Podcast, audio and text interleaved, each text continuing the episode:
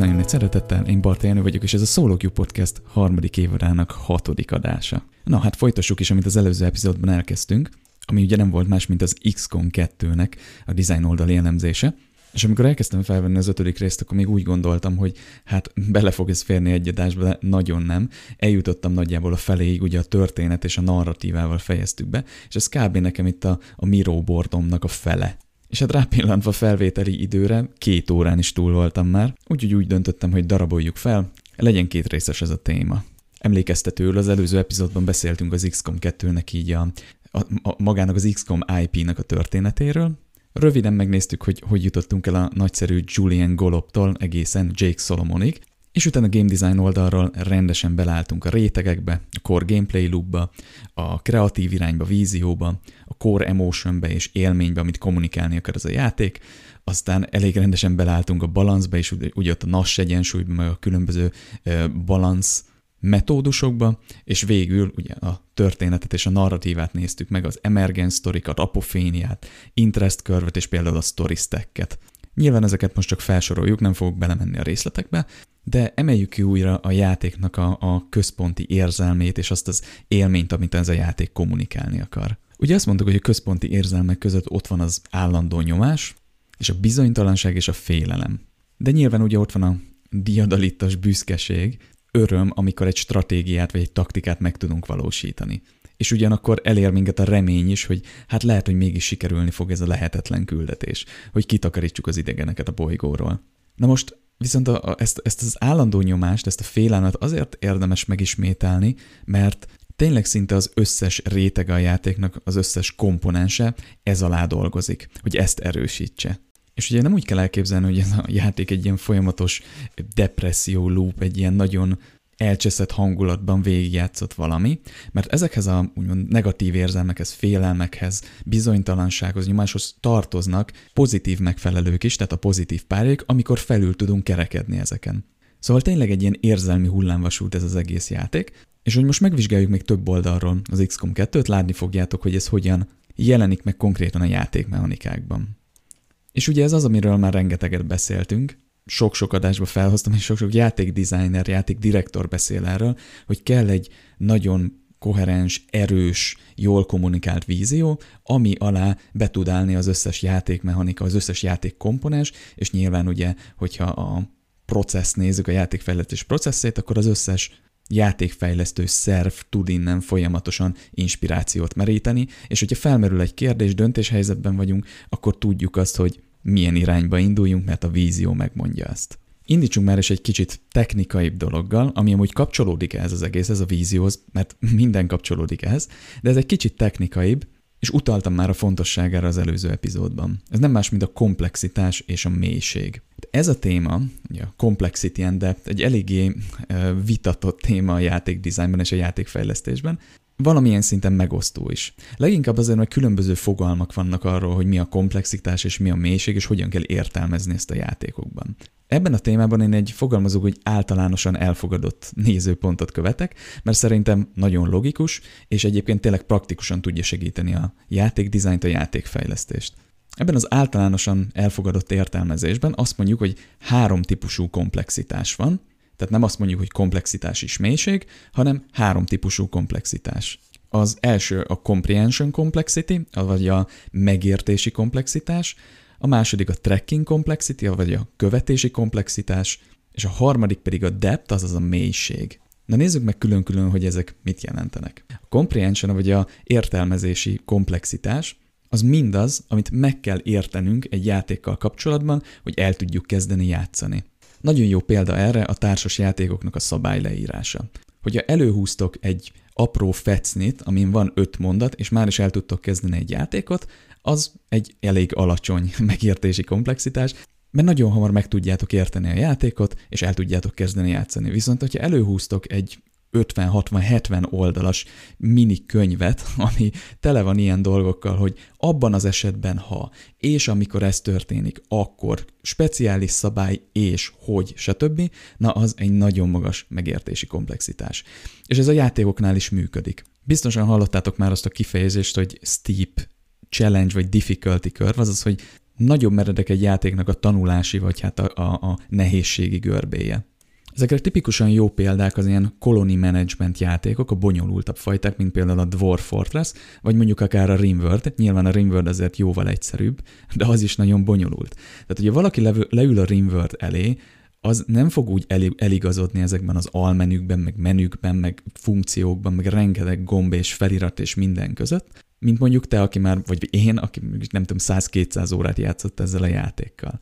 Tehát például a Rimworld-nek a megértési komplexitása az elég magas. És ugye ezeken próbálnak segíteni tutoriálokkal, meg például ugye a metainformációk felhasználásával, Ugye a tutorial, az onboarding az egy nagy művészet, hogy hogyan kell megtanítani egy játékosnak szinte észrevehetetlenül a játékot, de vannak bizonyos játékok, mint például Rimworld vagy Civilization, amiknél nem lehet ezt olyan szofisztikáltan csinálni, igenis hatalmas ilyen, ilyen text blokkokkal ki kell írni, hogy melyik funkció mire való. De erre is vannak pozitív példák játékokban, hogy igen bonyolult, nagy megértési komplexitású, magas megértési komplexitású játékrendszereket szinte észrevehetetlenül megtanítanak a játékosnak. És ha már előkerült a metainformációknak a fogalma, az is egy nagy művészet, hogy hogyan alkalmazzuk a, a piggybackinget, vagy a metainformációkat. Ez azt jelenti, hogy olyan dolgokat építünk be tudatosan a játékunkba, amik már ismert koncepciók a játékosoknak, és ezáltal ugye a megértési komplexitást csökkentjük. Most mondok egy nagyon bagatel példát, hogyha egy colony management játékban harci módra váltunk, tehát elindul egy harc, akkor átválthatunk egy olyan módba, egy olyan interfész módba a játékban, hogy a jobb klik, hogyha egy emberedet kijelölöd és jobb klikkelsz egy ellenségre, akkor azt meg fogja támadni. Ezt nem kell elmagyarázni a játékosnak, aki már játszott stratégiai játékokat, ezeket ismerni fogja. De ezeket lehet alkalmazni UI-on, vizuálisan, hangeffektekbe, formákba, stb. Lényeg a lényeg, segítsük a játékost azáltal, hogy már az ismert koncepcióira építjük fel a játéknak a mechanikáit, és ezzel csökken a megértési komplexitás. És ugye az onboarding, a tutoriálok pont azt célozzák, hogy ezt a megértési komplexitást, ennek a legyőzését minél smoothsabbá, minél egyszerűbbé tegyük a játékosnak. És hát sajnos azok a játékok, ahol tényleg ilyen óriási szövegblokkokat nyomnak az arcodban, amit végig kell olvasnod, ugye rosszabb esetben még nincs is narrálva, mondjuk a narráció se sokat segít, mert már nagyon hamar elfáradnak ettől a játékosok. Hát igen, azok nem a legjobb megoldásuk, de van olyan, amikor egyszerűen a játéknak, játékmechanikák komplexitását nem lehet másképpen megtanítani. Szóval összefoglalva, a comprehension complexity, vagy a megértési komplexitás, az az, amit a játékosnak meg kell értenie, hogy tudja játszani a játékunkat. Hogyha alacsony a megértési komplexitás, akkor nagyon egyszerű, könnyű, könnyen tanulható szabályokról van szó, vagy éppen lehet egy komplex rendszer is, amit viszont nagyon jól tudtak nekünk átadni, sok metainformációval és egy nagyon jó tutoriállal, a magas megértési komplexitás az pedig igen bonyolult rendszereknél, sok változóval, és sok eseti szabályjal operáló komplex rendszereknél fordul elő, vagy pedig akár egyszerűbb játékok is tűnhetnek nagyon magas komplexitással bírónak, megértési komplexitással bírónak, hogyha egyszerűen rosszul tanítják őket. Vagy egyszerűen azok, a, azok az egyszerűnek tűnő mechanikák, vagy tényleg egyszerű mechanikák nagyon bonyolultan vannak megvalósítva, ilyenre is vannak példák a játékok világában. És lépjünk tovább a következőre, ami a tracking complexity, vagy a követési komplexitás. A követési komplexitás az mindaz, amit fejben kell tartanunk, hogy tudjuk játszani a játékot. Most mondhatnánk, hogy ez a comprehension complexity, mert ugye a játék szabályait fejben kell tartanunk. Nem, a játék szabályait meg kell tanulnunk, és gyakorlattá kell tennünk. A tracking complexity azokra az elemekre utal, amik folyamatosan változnak a játékban, és ezeket folyamatosan fejben is kell tartanunk. Ilyen például társas játékokban, hogy hogyan mozognak a szörnyek, melyik fordulóban, vagy éppen melyik forduló részben mit kell csinálnunk, hány kártya lehet a kezünkben, olyan dolgok, amiket követnünk kell fejben, hogy ne térjünk el a játéknak a szabályaitól. Na ugye a videójátékok nagyon jók ebben, hogy, hogy ugye trekkelik nekünk a dolgokat, és ki is írják az interfészre, viszont ahhoz, hogy tudjuk játszani a játékot, tudjuk mérlegelni a stratégiáinkat, tudjunk döntéseket hozni, azért ott is fejben kell tartani változókat. És hiába segít nekünk a user interface, ezt majd látni fogjátok az XCOM 2-ben. Hiába vannak számok, progresszbárok, vissz, visszaszámlálások, stb. stb. bármilyen vizuális reprezentációról is beszélünk most. Egyszerűen ezeket mind-mind fejbe kell tartani, és ugye komparálni, kombinálni kell őket fejben, hogy döntéseket tudj hozni, és stratégiákat tudj építeni. Ezeknek a mennyisége és nyilván tálalása határozza meg a tracking complexity-t. Egy alacsony tracking complexity játék, egy alacsony követési komplexitású játék, az alacsony kognitív energia befektetéssel átlátható, gyorsan át tudjuk látni, és gyakorlatilag gyorsan is tudunk döntéseket hozni, vagy gondolkozni a stratégiánkon. Ugye jó példa erre akár a sakk is, mert ugye egy sakktáblát az folyamatosan átlátsz, folyamatosan ott van a szemed, és nem kell fejbe tartanod azt, hogy hol van a nem tudom hanyadik parasztom, vagy hol van a királynőm, mert azonnal észre tudod venni, és azonnal tudsz akár döntéseket hozni, vagy ugye építeni a stratégiádba a pozíciókat. És amúgy a tracking complexity az változhat játékosra játékosra. Például olyan kártyajátékok, ahol ugye van lehetőséged arra, hogy megpróbált kitalálni azt, hogy mi van a többi játékosnak a kezében, milyen számok, milyen színek, stb. Na ott például egy profi játékos elég magas tracking complexity-vel játszik, mert neki ezeket ki kell találni, hogy fejbe kell tartania. Viszont azok a játékosok, akik meg csak így kazuár módon játszogatnak, és dobálják a színeket, számokat, stb., és nem foglalkoznak egyébként, hogy mi van a másik játékos kezébe, azoknak a játék igen alacsony tracking komplexitással rendelkezhet, követési komplexitással, mert nekik igazából max azt kell megjegyezni, hogy hány kártya lehet a kezembe, vagy mondjuk nem tudom, mi volt az utolsó szín, amit leraktak, mert arra olyan szint vagy számot kell rakni, esetleg, hogy mi volt a kezembe, de arra még mindig rá tudok nézni. A magas követési komplexitás viszont az, amikor rengeteg változó van, és rengeteg dolog, amit fejben kell tartanunk, kombinálnunk kell, komparálnunk kell, ahhoz, hogy egyáltalán tudjuk játszani a játékot, vagy érdemben tudjunk stratégiákat építeni. Nyilván még egyszer kiemelném, hogy a játékok kommunikálják az interfészükön, hogy nem tudom, mennyi nyersanyagod van, mennyi időd van még, konkrétan mennyiségileg kommunikálják felé, hogy miből mennyi van, és neked csak azt kell kitalálni, hogy ezekkel mit kezdesz. De nem tudsz egyszerre mindent látni, nem tudsz egyszerre mindent mérlegelni. Ezek, ha nagy számosságban vannak jelen, akkor kattingatnod kell, újra megnézned őket, gondolkoznod kell, és majd beszélünk arról, hogy ez idővel hogy tud enyhülni egy játékban, és az XCOM 2 ez egy nagyon jó példa lesz erre, de amikor néztek egy YouTube videót vagy streamet, és azt mondja a kedves streamer vagy YouTuber, hogy overwhelming, akkor általában a tracking complexity-re gondol. Ha csak éppen nem épp tanulja a játékot, és a comprehension complexity-re, hogy overwhelming, tehát egyszerűen lehengerlő, nyomasztó mennyiségű szabály van, akkor általában a tracking complexity gondolnak, hogy annyi mindenre kell figyelnem, hogy az egyszerűen így nyomaszt engem. Egyszerűen overwhelming ez az egész. És azért itt is vannak nagyon jó game design trükkök, nem baj, hogyha magas a tracking complexity, csak az időzítés a lényeg. Tehát a kezdő és akár a haladó játékosokat is el tudja érni ez a nyomasztó overwhelming érzés, viszont hogyha úgy építjük a játéknak a, a, a nehézségi görbéjét, komplexitás görbéjét, hogy a játékos akkor találkozzon már nagy mennyiségű döntéshozó információkkal, tehát magas tracking complexity-vel, amikor már ezeket tudja is kezelni, meg már jól fejbe tudja tartani, jól tudja őket kombinálni, mert már gyakorlat, akkor valószínűleg nem lesz gondja. Mindjárt megnézzük, hogy az XCOM 2-ben ez hogy néz ki.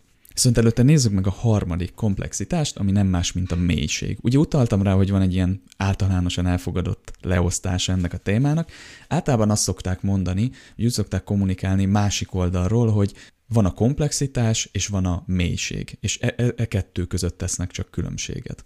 Úgy is szokták megfogalmazni, hogy a komplexitás az, ami igényli a figyelmedet, a depth, a mélység az meg az, amin tudsz gondolkodni. Tehát a komplexitás fejben tartandót ad, a mélység az meg gondolkodni valót ad. Ez is egy jó megközelítés, de szerintem ez a három tételes azért tisztább, tehát az, hogy külön vesszük a megértési és a követési komplexitást, mert különböző módszereket, gyakorlatokat tudunk rá alkalmazni, hogy ezeket ugye tompítsuk, enyhítsük, és akkor ugye ott van a mélység, ami meg egy nagyon nagy általánosságban pozitív dologként emlegetett jelenség ugye a játékdizájnban, de majd megnézzük, hogy ez nem, feltét, nem mindig csak egy pozitív dolog. Na de, a megértési komplexitás azt reprezentálja, hogy mennyire nehéz megérteni, hogy hogy működik a játék, a követési komplexitás azt reprezentálja, hogy mennyire nehéz követni, hogy gyakorlatilag mi történik a játékban, Viszont ha ez megvan, tehát hogy, hogy megértettük a játékot és tudjuk is követni, akkor jön a mélység, ami egyben jelképezi a lehetséges stratégiák mélységét, tehát hogy mennyire sokszínűen tudunk stratégiákat kialakítani, és egyébként annak a nehézségét, hogy mennyire nehéz ezeket a stratégiákat felfedni a játékban. És ebből származik egy kis véleményeltérés a játékdizájnban, hogy sokan úgy gondolnak a mélységre, hogy az egy abszolút pozitív dolog, és azt reprezentálja, hogy mennyire mély a játékom, tehát mennyire sok dolgot tudok benne kitalálni, sok stratégiát tudok építeni, mennyire tudok mélyen gondolkodni benne, stb. Viszont a másik oldalról beleszokták azt is szőni, és én is szeretem beleszőni, hogy viszont mennyire nehéz ezeket feltárni. Tehát, hogy egy magas megértési komplexitás, egy komplex játék, aminek magas a tracking complexity, ha ezen átverekedi magát a játékos, az valószínűleg egy mély játék lesz, ha nem, akkor az egy nagyon rossz játék, de ez a két magas komplexitás azt is szüli, hogy amúgy elképzelhető, hogy nehéz is ezeket a, ezeket a stratégiákat felfedni. Nehéz eljutni hogy, oda, hogy ezeket tudjuk alkalmazni. És lehet, hogy a mélységre azt mondjuk, hogy hú, de nagyon jó, mert amúgy rengeteg stratégia van, rengeteg változat, és nagyon király mély a játékom, de ebbe az is beletartozik, hogy nem biztos, hogy olyan könnyű eljutni ezek alkalmazásához. És én a depre így is szoktam gondolni. És ugye ez a mélység, ez nem feltétlenül csak mondjuk stratégiai játékoknál van jelen, vagy olyan játékoknál, ahol azt mondjuk általánosokban, hogy stratégiát építünk, hanem gyakorlatilag az összes játékban. Tehát egy RPG karakterépítés, vagy mondjuk egy, egy FPS játékban az, hogy mennyire ismerjük a pályát, akár egy Battle royale hogy hova megyünk lootolni, mert ott jobb a loot, stb. Tehát minden olyan stratégia, amit egy játékban ahhoz használtunk, hogy ugye megnyerjük, vagy ugye jól játszok, legyőzzük a gépet, az ebbe a kategóriába tartozik, az a mélység. És ezeknek a feltárásának a nehézsége a mélység, valamint ezeknek a számossága, minősége. És úgy is szokták megfogalmazni, hogy a mélység az a fun part, tehát az az élvezetes rész a játékokban. Amikor már ugye tudjuk, hogy mik azok, amik közre játszanak egy, egy döntésben, ez a követési komplexitás, és mik az opcióink, ugye ez a megértési komplexitás, akkor elkezdhetünk azon gondolkozni, hogy mi lenne a legjobb stratégia. És ez amúgy tényleg egy pozitív dolog. Ugye gondoljunk vissza arra, amikor beszéltünk, hogy mi az a játék. Játékos megközelítésű probléma megoldó tevékenység. A játékos megközelítésű probléma megoldás fun. És ha ehhez könnyen el tudunk jutni, alacsony megértési komplexitás. És kevés, viszonylag kevés dolgot kell fejbe tartanunk, tehát nem megterhelő alacsony követési komplexitás, és sokféle stratégiát tudunk építeni, tehát különlegesek tudunk abban lenni, hogy hogyan próbáljuk ezt a problémát feloldani, na akkor ez egy nagyon, tehát ez a mélység, akkor ez egy nagyon fán folyamat. Viszont előfordulhat ugye az is, hogy Ugyanez a kontextus viszont nagyon nehéz kitalálni valamiért a stratégiákat, mert egyszerűen túl sok a kombináció, vagy éppen mindig kőfalakba ütközünk azzal kapcsolatban, hogy érezzük, hogy ez nem annyira jó stratégia, ez se, az se, és könnyen el tudunk oda jutni, ugye beszéltünk a balansznál erről, hogy valamiféle domináns stratégiát keresünk, és meg is találjuk, vagy éppen ugye nincsen domináns stratégia, hanem minden egyes megoldás ugyanolyan, és amúgy nem reprezentálnak semmit. Szóval ez a két téma rendesen összefügg, de most térjünk vissza így a komplexitáshoz, és nézzük meg ezeket, hogy hogyan kapcsolódnak, vagy hogyan jelennek meg az XCOM 2-ben. Ugye, ha most ránézünk a játékra, és valakit bedobunk így a közepébe, annak azt fogja látni, hogy a megértési komplexitás ennek a játéknak nagyon-nagyon magas. Viszont a játékosokra nem így kell gondolni, tehát őket nem csak úgy bedobjuk, jobb esetben ugye a játék közepére, mert azért ilyet nem csinálunk már játékdesignerekként, hanem szépen lassan elindítjuk, és szépen felépítjük neki ugye a játéknak a komplexitását, megmutatjuk neki, ugye ezt hívják onboardingnak, tutoriálnak. Na, ilyen szempontból a, az XCOM 2 nem rossz. Ugye rengeteg layer van, rengeteg dolog van ebben a játékban, és nagyon nehéz őket még, még nem is tudom, így, így nem hogy megérteni, meg, meg fejben tartani, összeírni is, elemezni design oldalról, viszont az egyszeri játékosnak, vagy hát ugye a kezdőjátékosok, akik elkezdenek az XCOM 2-vel játszani, bizony remek munkát végez a játék, hogy szépen rávezeti a különböző mechanikákra. Tehát eleinte, tehát van, van egy, egy tutoriál rész, ahol megtanulod, hogy hogyan kell az alapharci képességeket használni, lőni, a fedezékek, a mozgás, az action pointok, stb.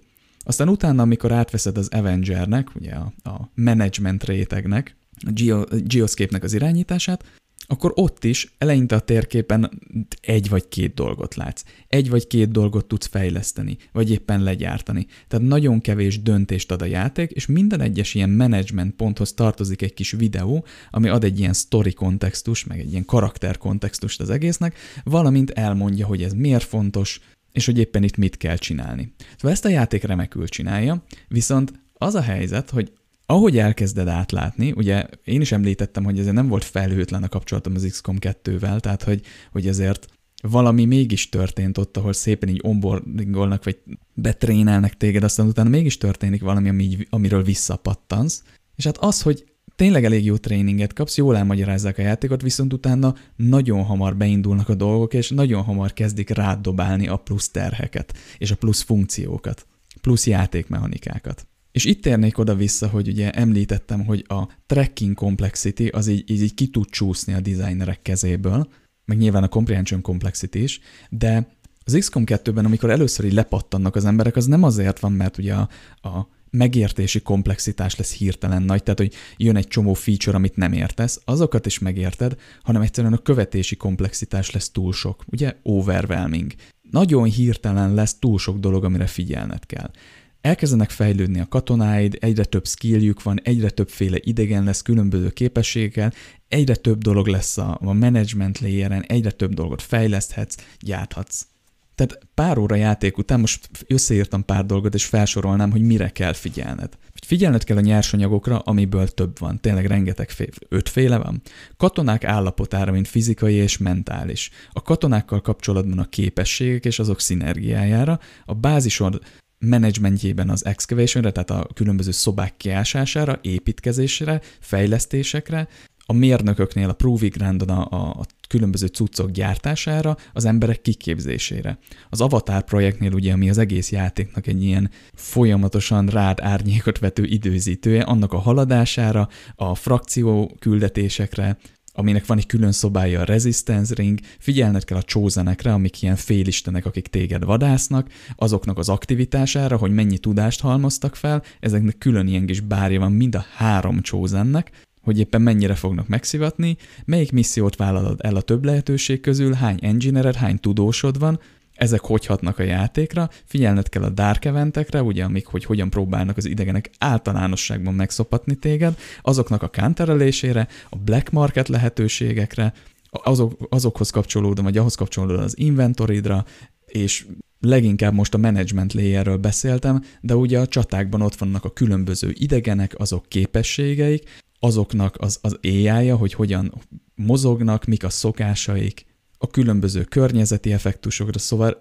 elképesztő mennyiségű dolog van, és ez pár óra után mind a nyakadba szakad. És bizony sokan lepattannak a játékról, mert egyszerűen nem érzed annak a lehetőségét, hogy ezt a játékot te érdemben tudod játszani, mert ezen annyi mindenre kell figyelned. De elkezdi az ember egy kicsit kevésnek érezni magát hozzá. De aztán jön egy isteni szikra, hogy te kezded el valahogy így, így megtanulgatni, ezen a tracking complexity meg részben a comprehension complexity így átlendülni, vagy mondjuk, mint az én esetemben látsz egy Beagle Rush videót, aki a legnehezebb fokozaton így gyakorlatilag így megalázza a játékot, így kitörli az idegeneket, tehát a lehető legkönnyebb dolog lenne. És utána láttam más streamereket is, meg youtubereket is, akik nagyon ügyesen játszák, szóval láttam, hogy lehetséges, és én is meg akartam tanulni, mert ilyen rohadt menő akartam lenni, hogy egy ilyen nehéz játékot ilyen jól játszok. De lényeg a lényeg, ezen át kell verekedned magad. És ez egy nagyon kemény design folyamat, hogy hogyan építed fel. Lehet a teszteken az volt egyébként, hogy ha lelassították volna, lassabbá tették volna a játéknak az early game ilyen szempontból, akkor unalmas lett volna a játék. De amire én tippelek, gondoljatok vissza a játéknak a kreatív irányára és a víziójára, nyomás, folyamatosan nyomás alatt vagy tartva, bizonytalanság és félelem. Ahhoz viszont zseniálisan párhuzamban van, és zseniálisan ad hozzá, hogy egyszerűen tényleg összeszarod magad, hogy úristen, itt vagyok most az ellenállás vezetője, és fogalmam sincs, mit kell csinálni, millió egy mozgó alkatrész, és ilyen szempontból ez a tracking complexity nem feltétlenül rossz, mert tényleg egy élményt kommunikál. Vékony jég, megint csak, mit akarunk, hogy egy élményt kommunikáljon igazából a játék, és a víziónkat ennyire erősen, és emellett ugye megkockáztatjuk, hogy egy csomó játékos lepattan, vagy mondjuk egy kicsit tompítjuk a víziót, de ugyanakkor befogadhatóbbá, hozzáférhetőbbé tesszük a játékot. Nehéz kérdés. Viszont kér, térjünk vissza egy kicsit a mélységre. A játék iszonyatosan mély, tehát rengeteg stratégia van, rengeteg ö, olyan domináns stratégia van, amivel utána a legnehezebb fokozaton is middle és late game-be adjon vered a gépet, de ezekre nehéz rájönni. És ugye itt kerül elő megint az, hogy, hogy mennyire nehéz ezeket a stratégiákat felfejteni a játékból. És erre csomó minden hatással van. Tehát tegyük fel, hogy most a comprehension és a tracking complexity-t benyeled, tehát hogy átlépsz rajtuk akkor is ebből a sok mozgó alkatrészből összeszedni, vagy összerakni a működő stratégiákat nem könnyű. Mit akarok fejleszteni, mit akarok legyártani, mik azok a szituációk, és ugye random faktorok is vannak, bocsánat, tehát tényleg itt beszéltünk az előző epizódban, hogy random események, random faktorok, amikhez egyébként hozzá kell igazítanod a stratégiádat. Nem mindegy, hogy milyen frakcióból kapod meg az első speciális katonádat, nem mindegy, hogy melyik chosennel találkozol először, tehát melyik félisten fog rád vadászni, mert szépen sorban jönnek, mert ahhoz is hozzá kell hangolnod a stratégiádat, mindezen faktorokhoz. És ezeknek a stratégiáknak a felfejtése nem egyszerű. Tehát ugye beszéltünk a balansznál egy ilyen nagyon alapszituációról, hogy egy katona és egy szektoidnak a, a, a százalékai, vagy hogy milyen taktikákat tudsz alkalmazni. Indul onnan az egész, hogy rájössz arra, hogy hoppá, a robbanóanyagok azok nagyon hasznosak, és gyakorlatilag minden fel akarsz robbantani, majdnem, hogy már csak grenadiereket akarsz vinni a küldetésre, aztán rájössz arra, hogy hoppá, ha felrobbantod az ellenfeleket, akkor a lútok mennek a levesbe, és az viszont téged a, a hosszú távú fejlődésében az ellenállásnak igencsak le fog korlátozni. Aztán rájössz, hogy bizonyos katonatípusoknak milyen szinergiáik vannak. Tehát például hogy lehet alkalmazni a rangereknek a közelharci támadását, bizonyos lények igenis érzékenyek arra, hogyha a közelhartban támadják meg őket. Hogyan lehet alkalmazni legjobban a snipereket? Hol vannak a pályákon azok a pozíción, ahol le, tudod egy, le tudsz egy mesterlövészt legjobban rakni? és mindenre rálát, mert bizony a pályadizájnnál figyeltek erre. Procedurálisan generál, de nagyon jól figyeltek arra, hogy például remek sniper playeket lehessen csinálni. És ugye megint csak tehát a dolgoknak két része van, tehát ez ennek a játéknak. Van a management, meg ugye a taktikai layer, ugye a harcok és a, a, a menedzselés, a, a szűkös erőforrások. Mind a kettőben külön stratégiákban kell gondolkoznod. Tehát, hogy a menedzsmentben ugye hosszú távra. Mi az, amit először el kéne kezdeni építeni, az be fog nekem jönni. Egyébként ez, ezzel előnyre teszek szert. Most mondok egy példát. Ha laboratóriumot építesz rögtön az első nekifutásra, akkor biztos, hogy a fejlesztései gyorsabban el fognak készülni, például a mágnes fegyverek is, amik egy rohadt jó fejlesztés ahhoz, hogy az idegenekbe technológia meg, meg harci előnyt tegyél szert. De ott van egyébként mellette a Guerrilla Tactics School, ahol viszont ki tudod váltani azt, hogy négy ember helyett mondjuk öt ember menjen egy küldetésre, meg tudod vásárolni ezt a lehetőséget. Hát akkor mi, mi ennek a hatása? Most jobb fegyvereink legyenek hamarabb, vagy éppen mondjuk öten menjünk el egy küldetésre? Az öt ember az mondjuk hívogató, mert ott, ott egy a lehetőségeid is megnőnek. Tudsz vinni egy mesterlövész, egy grenadiert, egy rangert, egy hackert, meg egy speciális katonát. Azért ez nem rossz kombó vagy mondjuk az összes katonád erősebbeket fog lőni, vagy mondjuk nagyobb lesz a védelme. És többféle megoldás van, tehát nem egyik másik jó, tehát hogy nem arról van szó, hogyha mondjuk a laboratóriumot raksz le az elején, akkor mindenképp megszívtad, vagy mondjuk Guerilla Tactics School-t. Szó sincs róla. Jó mondjuk egy generátort építeni az elején, aminek semmi haszna nincs, az a valószínűleg megszívod, de ez egy elég réteg taktika. Szóval visszatérve egy kicsit most, hogy ne menjünk el ennyire a részletekbe, a mélysége a játéknak nagyon, nagyon magas, tehát hogy ez egy pozitív dolog, mert rengeteg jól működő szinergia, stratégia van, és ezen rengeteget lehet gondolkozni, és rengeteg sikerélményed is van, mert több megoldás van ezek, ennek az egész nagy puzzle-nek, viszont abból a szempontból egy kicsit ö, negatív értelemben is visszaütesz, hogy nem könnyű ezeket felfejteni. Mert ezek a szinergiák egyébként egymástól függetlenül és függően is léteznek. Nehéz összekötni a, a menedzsment stratégiát, a hosszú távú stratégiát a pillanatnyi taktikákkal, és egyébként ez az egészet egy rendszerben látni. A legkönnyebb fokozaton erre még nincs is szükséged. A legkönnyebb fokozaton tök mindegy, mit csinálsz menedzsment szempontból, egy retardált is lehetsz. Ha taktikailag már van valamennyi uh, sütnivalót, hogy hogyan kell az idegeneket uh, kellemesen és effektíven szivatni, akkor a, legkönnyebb fokozaton úgy mész át, mint a forró vajon. A következő fokozat már igényli azt, hogy egy picit azért takti, vagy stratégiailag is képben legyél, tehát olyan dolgokat fejlesz, építs jó ütemben, amik egyébként egy jó hosszú távú stratégiához vezetnek, és egy picit taktikailag is okosabbnak kell lenned, még okosabbnak, jól használnod a lehetőségeidet.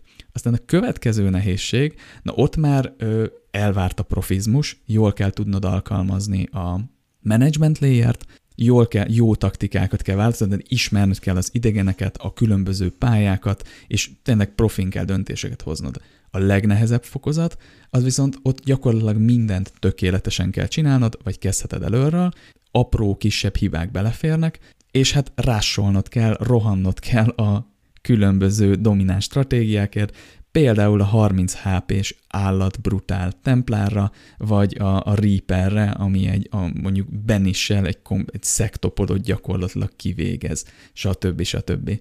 Most ezekben nem akarok pontosan beállni micsoda, de vannak olyan domináns stratégiák, amik middle és, és late game gyakorlatilag a legnehezebb fokozaton is szétszopatják a gépet. Na de, szóval ez a komplexitás, a megértési, a követési komplexitás és a mélység. Ugye a megértési az, amit meg kell értenünk, hogy játszhassuk a játékot, a követési az, amit fejben kell tartanunk, hogy játszhassuk a játékot, tehát kövessük, hogy éppen mi van, és a mélység az a, azok a stratégiák összessége, amit tudunk építeni, azok minősége, mennyisége, és egyébként azok feltárásának a nehézsége.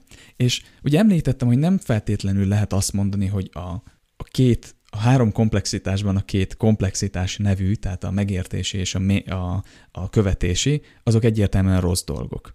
Tehát, hogyha ezek magasak a játékunkban, akkor ezek, ezek mindenképpen rossz dolgok. Nem. Az a baj, hogyha ezeket magasnak éli meg a játékos. Láttam olyan megközelítéseket is, hogy az a játékfejlesztésnek a lényege, hogy minél alacsonyabb comprehension és tracking complexity-vel minél nagyobb mélységet elérni, ez igaz, csak ezt ki kell, az, ki kell azzal egészíteni, hogy a játékos érzetére vonatkozóan, a játékos élményére vonatkozóan.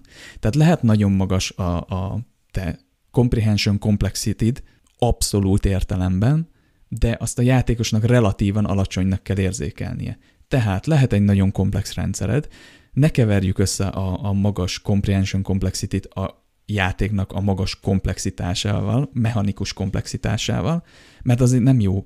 Lehet nagyon bonyolult a játékot, ha azt egyszerűen, effektíven tudod a játékosnak kommunikálni egy fasz a tutoriállal, akkor a comprehension complexity alacsony. Tehát ezek tulajdonképpen nem is a játékodra vonatkoznak, hanem a játékosra. A játékosnak az érzett comprehension complexity -e, megértési komplexitása, követési komplexitása és mélysége. Tehát ne keverjétek össze ezt azzal, hogy mennyire bonyolult egy játék, és mennyire mély egy játék, inkább abban gondolkodjatok, hogy mennyire éli meg komplexnek a játékot, a játékot, és mennyire éli meg mélynek. És a, a depth én nagyon tudom ajánlani azt, hogy fogalmazzátok, ne csak azt nézzétek, hogy mennyire mély a játékotok, stra, mennyire stratégiát tudsz összerakni, meg ezek milyen frankok, hanem hogy ezt milyen nehéz felfejteni a játékosnak. Mert erre a comprehension complexity és a, a tracking complexity nem fog válaszolni. Viszont mielőtt tovább lépnénk, hoztam néhány szösszenetet a, a játéknak a design journey-ből, ami így a, a komplexitáshoz és a mélységhez kapcsolódik, meg az elegáns mechanikákhoz is, amiről a következőekben fogunk beszélni. A fejlesztés során nagyon fontos el volt, hogy például a katonák képességeit nagyon egyszerűre dizájnolják. Ez nem azt jelenti, hogy primitív, hanem egyszerű, könnyen megérthető. Például van a rangereknek az Untouchable nevű skillje, amely azt mondja, hogyha valakit megölsz a körödben, akkor a következő lövés, ami téged fog az idegenek körében érni, az egész biztosan nem fog eltalálni téged. Nagyon egyszerű megérteni, ha agyonversz valakit, vagy lelősz valakit, akkor onnantól kezdve egy dolgot egész biztosan túlélsz, és meg se sebez. Tehát gyakorlatilag egy támadás erejéig halhatatlan vagy. És az az érdekesebben, hogy Jake Solomon, amikor ezt idézte például, vagy beszélt erről a skillről, akkor megkérdezte a többi designer tőle, hogy de a robbanó anyagokra is? Most komolyan? Mert, mert hogy néz az ki, hogy oké, okay, azt még úgy el lehet hit, hinni, hogy pumpál az adrenalin a katonába, lever valakit, és utána bármit kikerül. De hogyha rádobnak egy atomgránátot, akkor az hogy kerüli ki? És hát igen, itt például ugye fel lehetett volna áltozni a realitás oltárán a comprehension complexity-t, azaz lehetett volna azt mondani, hogy hát igen, robbanóanyagoknál, hát ez, ez, ez, ez, kikerüli, mert robbanóanyag ellen nem tudsz elhajolni, mert ez a realisztikus úgymond, és akkor egy kicsit nő vagy hát talán nagyon, hogyha mi, hogy csomó helyen alkalmazunk a comprehension és akár a tracking complexity is, mert ugye nem csak azt kell megértenünk, hogy bizonyos esetekben van kivétel, hanem azt is követnünk kell, hogy kik azok a lények, akik, akiknél robbanószer van, és akkor, hogy alkalmazzuk ezt a képességet. Vagy egyáltalán kiválasszuk-e egyébként, amikor fejlesztjük a katonát, hogy tudja ezt a képességet, mert lehet, hogy pont olyan részen vagyunk a játékban, amikor annyi robbanóanyag van, hogy nem is tudnánk használni. De mindezt elfelejthetjük, mivel direkt olyanra dizájnolták, hogy egyszerű legyen, és ne legyen benne ha, if, else, stb. Ne legyen probléma a tracking meg a comprehension complexity, ez van, így működik. Mindent kikerülsz. És hát igen, mérlegelni kell, hogy mit akarunk itt beáldozni, jó döntést hoztak, én se kardoskodtam volna, hogy a realitás oltárán ezt feláldozzuk. És úgy próbáltak gondolni ezekre a skillekre, a, a csatákra, a lehetőségekre, mint egy puzzle játékra tehát mint egy Tetrisre, hogy egymáshoz illenek a különböző darabok, mint képességek, mozgások, pozicionálások, és hogyha jól illeszted össze, akkor el tudsz tüntetni egy sort, mint a Tetrisben, tehát hogy lesz egy jól kivitelezett faszás taktikád, amivel aztán rendesen megszivatod az idegeneket. Na és ezeket kell nekünk megtalálni, és gyönyörűen működik ez a játékban, nagyon jó a mélysége ilyen szempontból, hogy ki kell raknunk, mint a Tetris sorokat, meg kell találnunk ezeket az összeillő darabokat. És itt még megemlítenék egy olyat, ami nem feltétlenül ideillik, de nagyon sok helyre beillik, úgyhogy inkább itt elmesélem, hogy érdekes pontja volt a fejlesztésnek, hogy megpróbálkoztak egy olyan rendszerrel, hogy két akciópontod van, de nem úgy, mint a mostani, most működő XCOM-ban és a régi XCOM-ban, hogy bármint a, a, az Enemy Unknown-ban, az első új XCOM-ban, hanem azzal a két akcióponttal bármit kezdhettél. Tehát kétszer mozoghattál, de kétszer lőhettél is. És rengeteget iteráltak ezen, tehát nagyon sokat ö, próbálkoztak, és valahogy mindig szarul működött. Egyszerűen dögunalmas volt tőle a játék, pedig olybá tűnt, hogy mélyebbé teszi a játékot, mert megnöveli annak a, a, megnöveli a lehetőségeidet és a taktikai frontokat. De valami baj volt. És aztán rájöttek, valakinek sikerült egy jó problem statementet kiraknia, mégpedig a játékosok figyelésével. Összerakták azt, hogyha két lövésed van, mármint két akciót, amivel bármit csinálhatsz, akkor a játékosok megfagynak egy helyben. Tehát nem, nem nincsenek rákényszerítve, hogy mozogjanak. Beülnek egy helyre, és ha mondjuk négy katonád van, akkor nyolcszor lőhetsz, ha öt katonád van, tizet, ha hat, akkor tizenkettőt, és a többi. Hát egyszerűen gubbasztottak egy helyen, és megvárták, még megjelennek az idegenek, és agyon lőttek mindenkit. Na és ez ugye a játéknak nincs igazán párhuzamban a víziójával. Ebben nincs nyomás, ebben nincsen félelem, ebben nincsen izgalom. Ez igazából dögunalmas, meg ez olyan, hogy téged támadnak. És akkor neked csak löv, lövöldöznöd kell. Nem, itt te vagy a gerilla, te vagy a, a támadó fél ezekben az össze, összecsapásokban, neked kell oda menned. Na és ezt megváltoztatták nem tudsz kétszer lőni, hanem mindenképp mozognod kell és lőnöd kell, tehát egy kötöttebb rendszer van, és például egy overwatch ami azt jelenti, hogy állsz egy helyben, és várod, hogy jöjjön valaki, és a katonád az ellenségek körében fog tüzelni, tehát gyakorlatilag egy ilyen figyelőállás, az megszünteti a körödet. Tehát sokkal, mondhatni, sokkal ridegebb lett, mint ez a design, viszont sokkal jobb lett tőle a játék, sokkal izgalmasabb, nagyobb lett a tét. Felraktak ugye ö, időzítőt a küldetésekre, és azáltal meg a játékosnak mozognia kellett. Tehát rákényszerítették a játékost, hogy mozogjon, és ezáltal sokkal jobban megnőtt a feszültség, ugye belekényszerítve a rizikóba a játékos sokkal nyomasztóbb, rizikósabb lett az egész, és az is egy pozitív eredménye volt, hogy így a harctér folyamatos alakulásban volt, mert az idegeneket is úgy programozták, hogy folyamatosan mozogjanak. És neked is folyamatosan kerülgetned kell őket, új fedezékekbe menni, pozícionálod magad a jobb lövések, vagy éppen gránátdobások, képességelsütések érdekében, és ez sokkal jobbá tette a játékot. Tehát vannak olyan dolgok, amik, amik úgy tűnnek, hogy növelik a mélységet és logikus döntések, de egyszerűen valamiért keresztbe húzzák a víziónkat, vagy éppen unalmassá teszik a játékot. Megint csak ez egy, ez egy igen széles spektrum, egy, egy elég nehéz téma, és hát hallhattátok, hogy mi volt ennek a kulcsa, rengeteg iteráció, playtesting a játékosok figyelése, és megpróbáltak rájönni arra, hogy mi a probléma nem folyamatosan megoldásokat akartak keresni, hanem látták, hogy van egy probléma, és a játékosok a játékkal való interakciója alapján megpróbáltak rájönni, hogy mi a probléma, ezt egy megfelelő problem statementbe gyúrták, és onnantól kezdve már tiszta volt, hogy hogyan kell ezt feloldani, el kell hagyni ezt a rendszert, el kell hagyni a nagyobb mélységnek a lehetőségét, és ezáltal egy sokkal izgalmasabb játékot kaphatunk, aminek a mélysége egyébként éppen elég mély, tehát nagyon jó maradt ettől függetlenül is. A következő nézőpontunk témánk egy elég absztrakt fogalom, vagy egy ilyen játékdesign nézőpont. Nem annyira sűrűn lehet látni, de használják, mert nagyon-nagyon hasznos. Ez a fogalom nem más, mint az elegancia, elegáns mechanikák, elegant mechanics, és a félreértés elkerülése véget itt nem esztétikára kell gondolni, tehát nem elegáns grafikák, stb. stb. Tehát ez nem esztétika, ezek szigorúan mechanikák. Na, hogy lehet elegáns egy mechanika? Milyen játékmechanikákra mondjuk azt, hogy elegáns? Tynan Sylvester, a Rimworldnek a designere, ő inkább úgy fogalmaz, hogy a, az elegancia egy esemény, ami bekövetkezik a mechanikák által. Ő azt mondja, hogy elegance happens when mechanics interacts in, interact in complex, non-obvious ways. Tehát akkor történik meg az elegancia, akkor lesz valami elegáns, egy ilyen játékmechanikákból kiemelkedő, fogalmazunk úgy újabb játékmechanika, vagy stratégia, vagy, vagy egy, egy esemény, egy élmény, akkor lesz ez, mikor egyszerű játékmechanikák komplex módon működnek együtt. Viszont azok a mechanikák, amik elegáns eseményekké állnak össze, azok alapvetően elegáns mechanikák. És általánosságban az elegáns mechanikák azok, melyek kapcsolatba lépnek és interakcióba lépnek, vagy párhuzamban működnek más mechanikákkal, sok másik mechanikával. Általában az elegáns mechanikák egyszerűek, annak ellenére, hogy, hogy komplex rendszereket tudnak létrehozni.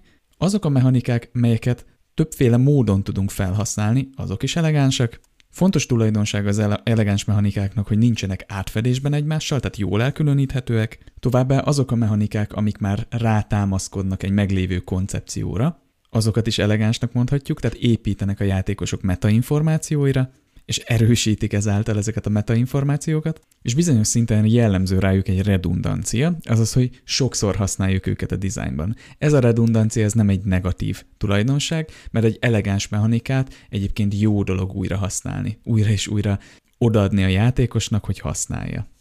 Jesse Shell, ugye a The Art of Game Design nagyszerű könyvének az írója, úgy fogalmaz, hogy we call simple systems that perform robustly in complex situations elegant. Tehát egyszerű rendszerek, amik robosztus módon tudnak működni, tehát egy robosztus, széles spektrumú működést tudnak megvalósítani egy komplex szituációban, azokat elegánsnak hívjuk. És továbbá úgy is fogalmaz, hogy az elegancia minden játéknak az egyik legfontosabb kívánt tulajdonsága, mivel hogyha elegáns mechanikákkal van tele a játékunk, elegáns maga a játékunk, az azt jelenti, hogy könnyen tanulható, könnyen megérthető, tehát a, a comprehension és tracking complexity nagyon alacsony, viszont elég mély, tehát tele van érdekes, emergens komplexitással. Na de hogy megértsük, hozzunk erre példákat. Egyrészt a régi játékok tele vannak ilyenekkel, ilyen elegáns mechanikákkal, de nézzünk meg egy modern példát első körben, például a God of War-ban Kratosnak a fejszedobása. Első körben, hogyha megnézzük a fejszéjét, hogyha valaki nem játszotta a játékot csak így, így kontextus szinten, mire lehet jó, hogy eldobsz egy fejszét? Természetesen beledobod az ellenségbe, és ezzel megsebzed őket. De vissza, le, vissza is lehet hívni a fejszét. Ez egy plusz tulajdonsága. És azért nagyon elegáns mechanika ez a fejszedobás, mert millió egy dologra lehet használni. Tehát ha például megnézitek, hogy hány puzzleben, hány módon használják, akkor látjátok, hogy egy eléggé érdekes svájci bicska mechanika. Harangokat lehet vele megdobni, indákat lehet vele elvágni, természetesen ellenségeket lehet sebezni, bele lehet fogalmazni kombókba, de sok játékos egyébként így videókban, streameken csak úgy dobálták, mert rohadt jó érzés eldobni, és rohadt jó érzés visszahívni, elképesztő impactja van. És ugye ez az egy mechanika nagyon durván csatlakozik a storyhoz is, most nem akarok spoilerezni, de aki játszotta a játékot tudja, hogy a storyban is elég fontos, mélységet ad a játékhoz, mert rengeteg skillt, hát nem is rengeteg, de elég sok skillt lehet ráépíteni, lehet vele fagyasztani, felgyújtani, stb. És bizony emergens, érdekes komplexitás jön ki belőle, mivel harc közben is nagyon jól taktikusan lehet alkalmazni, és egyébként a puzzle is van, hogy többféle módon meg lehet oldani ezzel a fejszével. Egy zseniális, elegáns mechanika. Párhuzamban van a játéknak más mechanikáival, más komplex komponenseivel, Egyszerű, tehát fajék egyszerű, célzol vele, eldobod, visszahívod. Könnyű megérteni, könnyű fejben tartani, és rengeteg dologra lehet használni. És ha megnézitek, gyönyörűen onboardingolják a játékost, trénelik az egyre nehezebb puzzle tehát például eleinte csak egy dolgot kell eltalálni, aztán több dolgot kell eltalálni, jobban el vannak rejtve a dolgok, aztán utána már időre kell dolgokat eltalálni. Aztán a végén már azt kell figyelned, hogy a fejsze visszahívásnál milyen ívben jön vissza a fejsze, hogy ívben tudjál elcsapni vele indákat. Aztán utána le kell fagyasztani vele dolgokat, stb. stb. Rengeteg dolog. Ez például egy nagyon elegáns mechanika, a Galofornak a fejsze dobása. De azért is említettem, hogy régi játékok tele vannak ilyenekkel, mert régen azért elég korlátozott volt, hogy például hány elemet, nagyon régen, tehát 80-as években, 70-es 80-as években, hogy hány elemet tud például a képernyőn megjeleníteni a gép, mennyi logikát tud tárolni, stb. stb. És ezért a játékdesignerek rá voltak kényszerülve, hogy egy nagyon egyszerű dologhoz igen sok mechanikát rendeljenek hozzá, vagy igen sok interakciót rendeljenek hozzá. Ilyen például a pac a pöttyök, amik adnak a játékosnak egy rövid távú célt, adnak egy hosszú távú célt, ugye, hogy egyrészt egy a bogyókat, másrészt, hogy letakarítsa az összeset, aztán például lassítják a játékost, tehát például van egy érdekes döntéshozatali mechanizmus is általuk, aztán például pontokat adnak, ami, ami nyilván a játéknak egy célja, és hogyha elég pontot szedtél össze, akkor még extra életeket is kapsz. Szóval egy aprócska pötty a képernyőn, és mégis rengeteg tartalom, rengeteg interakció, tipikusan egy elegáns mechanika, és a régi játékok tényleg tele vannak ilyenekkel. Hasonló példa újabb játékoknál az Everspace 2-ben a Tractor Beam, azaz, vagy nem is a Tractor Beam, hanem az, amivel meg tudsz fogni, és meg tudsz tartani így, így stázisban dolgokat. Rengeteg dologra lehet használni. Energiacellákat, ilyen energiagömböket lehet haj, ö, hozni, vinni vele, akkor például egy bossnál, ami ilyen rakétákat lő rád, el lehet kapni a rakétákat és visszaküldeni, rengeteg puzzle lehet vele feloldani, szállítani dolgokat, tárgyakat felvenni, megvizsgálni, rengeteg dolgot ugyanezzel az egy mechanikával csinálsz. Ez, ez is tipikusan egy emer, nem emergens, hanem elegáns mechanika, amiből emergensen kijön egy nagyon remek komplexitás és mélység. Na és hát ilyeneket nagyon nem könnyű tervezni, nem lehetetlen, de nem könnyű. Általában ezek a elegáns mechanikák kiemelkedni, tehát emergensen szoktak a játékfejlesztésből is magából kijönni. Manapság én úgy ajánlanám a tervezésüket, hogy nézni kell jó példákat, tehát legyen előttünk ez. Egy remek mércéje, egy ilyen alapmércéje egy elegáns mechanikának, hogy hány interakciója van. Jelentőségteljes interakciója, tehát nem ilyen ö, felesleges interakciója, tehát fontos az, hogy az adott mechanika attól még nem lesz elegáns, hogy sok interakciója van alapból, hanem sok jelentőségteljes interakciója, ezt azért tegyük hozzá. Alapvetően ez egy jó mérce. Tehát egy játékban láttok egy olyan mechanikát, ami párhuzamban van a játék világával, erősíti azt, csomó másik mechanikával, nem átfedésben szépen interakcióba lép, akkor az bizony egy elegáns mechanika, és nagyon jól fel tudjuk használni, hogy inspirációt merítsünk belőle. Tehát lehet próbálkozni ennek a tervezésével, de jobb előbb inspirálódni, én azt mondom. És ehhez ez a módszer remek, hogy észrevegyük. Azokat a mechanikákat keressük, melyek több összefüggő szerepet betöltő, a játékot kiemelkedő tartalommal megtöltő mechanikák, és elegánsak, mert egyszerű őket implementálni, a játékosnak megérteni, és sok érdekes kihívást és stratégiát és szituációt generál. Viszont nézzünk meg pár példát az XCOM 2-ből, ilyen például a Flashbang gránát, mi az első gondolatunk egy ilyen vakító gránátról? Hát vakít, tehát példaképpen az ellenségeknek a találati esélyét gyengíti. És az XCOM 2-ben ezt nagyon jól tudták, hogy eleinte tényleg úgy van, hogy erre, erre a meta információra építve a játékos elviheti ezt a gránátot, és vakíthatja vele egy rossz helyzetben az ellenfeleket, vagy akár alapból, hogy nehogy eltalálják. Ugye volt az előző részben egy példánk, egy egyszerű példánk a balancnál, és hogyha ott annál az embernél lett volna egy flashbang gránát, akkor hozzáadhattuk volna a stratégia mérlegeléséhez, hogy hát akkor meg is vakíthatnánk mondjuk azt a szektoidot, aki mondjuk lelőhet minket, vagy mondjuk egy katonát, és akkor alacsonyabb eséllyel talál el minket. Aztán 35%-ot mondtunk ott teljes fedezékben a katonánk, és hogyha egy ellenséges idegen katona áll velünk szembe, és még meg is vakítjuk, akkor gyakorlatilag 0% az esély, hogy eltalálja. Szóval a flashbanget így nagyon jól lehet használni. Szóval a flashbangnek van egy olyan tulajdonsága is, hogy ezeket a psionikus kötelékeket meg tudja szakítani. Ami praktikusan azt jelenti, hogy ha mondjuk egy szektoid idegen átveszi az uralmat az egyik katonát fölött, vagy éppen bepánikoltatja, vagy éppen megidéz egy zombit, stb., akkor ha rádobjuk ezt a gránátot, akkor megszakad ez a kötelék, megdöglik a zombi, vagy éppen az emberünket elengedi. És ez nagyon hasznos tud lenni.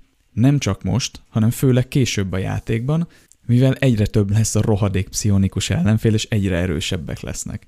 És az nagyon érdekes, hogy már a játék legelső, tényleg ahogy belépsz, az első legyártható dolog az a flashbang gránát, és gondolná az ember, hogy ez egy tipikus early game cucc. Hát nagyon nem. Később is használni kell a flashbang gránátokat, és ez egy nagyon jó kis elegáns mechanika, mivel több dologra alkalmazható, szavatos a játékban, tehát még a, a middle és endgame-ben is használható, valamint nagyon érdekes taktikákat tud szülni. Például én egyszer kipróbáltam, hogy mindenkinek adok flashbang gránátot, és flashbang gránátok használatával mennyire tudom legyorulni az idegeneket úgy, hogy ők gyakor- tényleg semmit nem fognak eltalálni kb. És hát elég hatásos. Nem optimális, de például az early game-ben nagyon-nagyon erősek a flashbang gránátok. Aztán például itt a nemezis rendszer. Ugye ez furcsa, mert a nemezis rendszert ugye a Shadow of szériából ismerjük, de az XCOM 2-ben is van egy, hát egy, egy narratív nemezis rendszer, amit a csózenekre, tehát ezekre a rádvadászó három félistenre elég erős és um, megkülönböztető uh, személyiséggel rendelkező félistennél használtak, és ebből a ugyan nem egyszerű, de nagyon elegáns mechanikából rengeteg emergens dolog kijön. Például erősíti a csózeneknek a jellemét. Reagálnak arra, hogy milyen ütközeted volt egy, egy másikkal. Tehát, hogy találkozom mondjuk a, a sniper, a, a mesterlövész Chosennel, és előtte mondjuk a, a Assassinnal harcoltál, akkor reagálni fog rád, hogy hát a nővéremet legyőzted, de engem nem fogsz. Most egy, mondjuk egy egyszerű példa. Ez erősíti a játékosnak az immerzióját, és nagyon erős szabadságérzetet ad, ugye ez a tágítja a possibility space-t, azáltal, hogy úristen, akkor itt, itt milyen lehetőségek vannak még. És egészen zseniális dialógok vannak. Például megint csak az Assassin és a Sniper uh, choseneknek a, tekintetében, hogyha legyőzöd az Assassin-t, akkor megkapod a kardját és hogyha a karddal megtámadod a, a Sniper Chosen, tehát ütsz rajta egyet a nővérének a kardjával, aki rász, hogy hé, ez nem az a kard, amit a nővérem hurcolászott. És emlékszem, amikor nekem ez így beütött, akkor mondom, úristen, ez zseniális, milyen szövegei lehetnek még ezeknek a, ezeknek a félisteneknek. És azért nem kímélik az embert szövegekkel, tehát gúnyolják, tök mindegy, hogy jól vagy rosszul csinálod a dolgokat, ilyen lekicsinyelően, ilyen nagyon pökhendien beszélnek hozzád, és hát erősít ugye a játéknak az alap érzelmét, az alap vízióját, hogy, hogy ilyen elnyomottnak, ilyen, ilyen kétségbe esetnek érez magad, és ez a három ez elég sokat hozzátesz, és ez a rendszer pedig ezt nagyon dinamikussá teszi. Ugyanis arra reagálnak, amit csinálsz. Szóval ez is egy zseniálisan elegáns rendszer. Aztán ott van például a fotómód. Nem gondolnák az emberek, hogy ez mennyire egy gyönyörű, elegáns mechanika, vagy hát egy ilyen mechanikai rendszer a játékban. Az a helyzet, hogy minden egyes küldetés után, vagy hogyha például összebondolsz két katonát, akkor tudsz róluk képeket készíteni.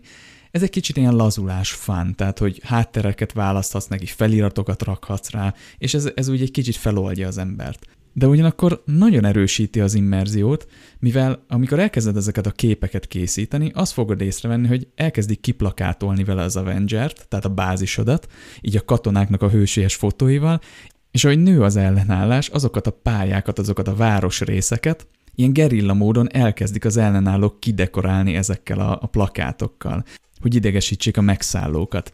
És zseniális látni a saját katonáidat, hogy ilyen, ilyen felgrafitizik a far, vagy kiraknak ilyen posztereket, hogy mint példakép tekintenek rájuk. Zseniális. Egészen elképesztő ötlet, megint csak egy nagyon elegáns mechanika, mechanika rendszer. Ugye az előző témánál már beszéltünk a katonáknak a képességeiről, nagyon jól, mint egy Tetrisben, szinergiában alkalmazhatóak, egyértelműek, nem csak százalékokat adnak, hanem konkrét, nagyon jól értelmezhető és szinergiába fűzhető képességeket, és ugye a hatásaik is egyértelműk, és nagyon jól kombinálhatók. És tulajdonképpen Jake Solomon erről beszélt, hogy amikor ilyen egyértelmű, alacsony megértés és trekking komplexitású, követési komplexitású képességeket adnak a katonáknak, akkor igazából azok a rendszerek elegánsak is lesznek, mert ugye könnyen megérthetők a játékosnak, viszont stratégiailag meg mélyek. És érdemes a komplexitásokat és, ezt a, és az elegáns mechanikákat így együtt használni. Tehát, hogyha valami elegáns, annak egyébként a komplexitásai, a megértés és követési komplexitása alacsony, de ugyanakkor meg mélyek. Tehát ha visszagondoltok a Jesse Shell-nek a, a definíciójára, hogy egyszerű mechanikák, melyek robosztusan tudnak működni komplex szituációkban, ez pontosan azt jelenti, hogy alacsony ugye a komplexitásuk, viszont mélyek. Szóval ez a kettő nagyon jól alkalmazható együtt és aki már egy kicsit ilyen seasoned vagy veterán a Bixcom játékos, meg lépd el felfelé a nehézségi szinteken, az azt is látni fogja, hogy a képességek nem csak egymással függnek össze, tehát egy katonának a saját képességei, hanem összefüggnek a többi katona képességével, tehát szinergiába használható, és szinergiába használható a fegyverekkel, és egyébként a tárgyakkal. Tök jó példa erre, hogyha építesz egy olyan snipert, ami gunslinger, ez egy speciális sniper változat, aki pisztolyjal lövöldöz, van egy olyan képessége, hogy face-off. Ez, a, ez a képesség ez azt csinálja, hogy beküldött középre a snipert, így az ellenségek közepébe, és elnyomod a face akkor az összes ellenséget, amit lát, abba bele fog lőni egyet pisztolyjal. Na, ezt kombináljuk mondjuk egy ilyen incinerating, tehát egy ilyen felgyújtó, vagy éppen mérgező lövedékkel, akkor az lesz az eredménye, hogy a sniper bemegy középre, és mindenkit lemérgez. Tök mindegy, mennyire messzire állnak egymástól, nem úgy, mint mondjuk egy gázfelhő, hanem, hanem a sniper alapból jól lő, pisztolyjal el fogja találni őket, és le lesznek mérgezve az idegenek. És hát hoppá, mérgezett idegenek nem tudnak pszichonikus képességeket használni, meg egyéb képességeket sem. Tehát nem csak, hogy lemérgezted őket, meg beléjük sebeztél, hanem még ráadásul megfosztottad őket a képességeiktől.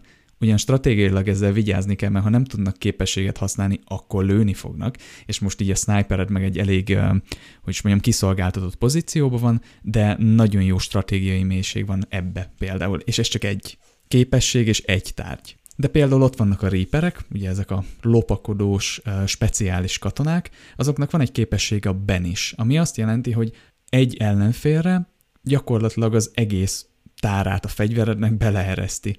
És alapvetően három lövése van, azt hiszem, most, most nem vagyok benne biztos, de talán három van a, a Reapereknek az alapfegyverébe, viszont ráaggathatsz a fegyverre egy ilyen kiegészítőt, ami nem más, mint egy ilyen extended magazin, tehát egy nagyobb bővített tár, és akkor már is lesz benne mondjuk hét lövés.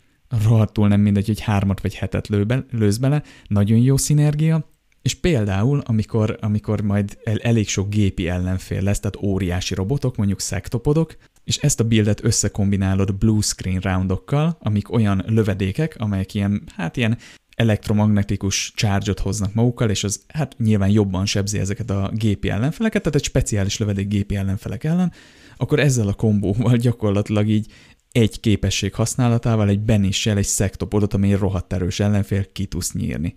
Persze azért előtte az érdemes elmondani, hogy egy szektopodnak rohadt sok páncélja van, előbb le kell bontani róla a páncél, de utána egy, egy Reaperrel gyönyörűen nagyon lőhető. És ez megint csak egy, rengeteg ilyen kombó van, zseniális a, a, az XCOM 2-nek az elegáns mechanika felhozatala, rengeteg van belőle, és hogy egyre jobban érti meg az ember a, a stratégiákat, egyre mélyebbre megy, egyre több ilyet fog látni. Úgyhogy aki körökre osztott taktikai, stratégiai játékot szeretne fejleszteni, annak az XCOM 2 egy kötelező darab. Katona skillekhez, ellenségekhez, szinergiákhoz egy igazi hivatkozási alap egy ilyen tökéletes katalógus.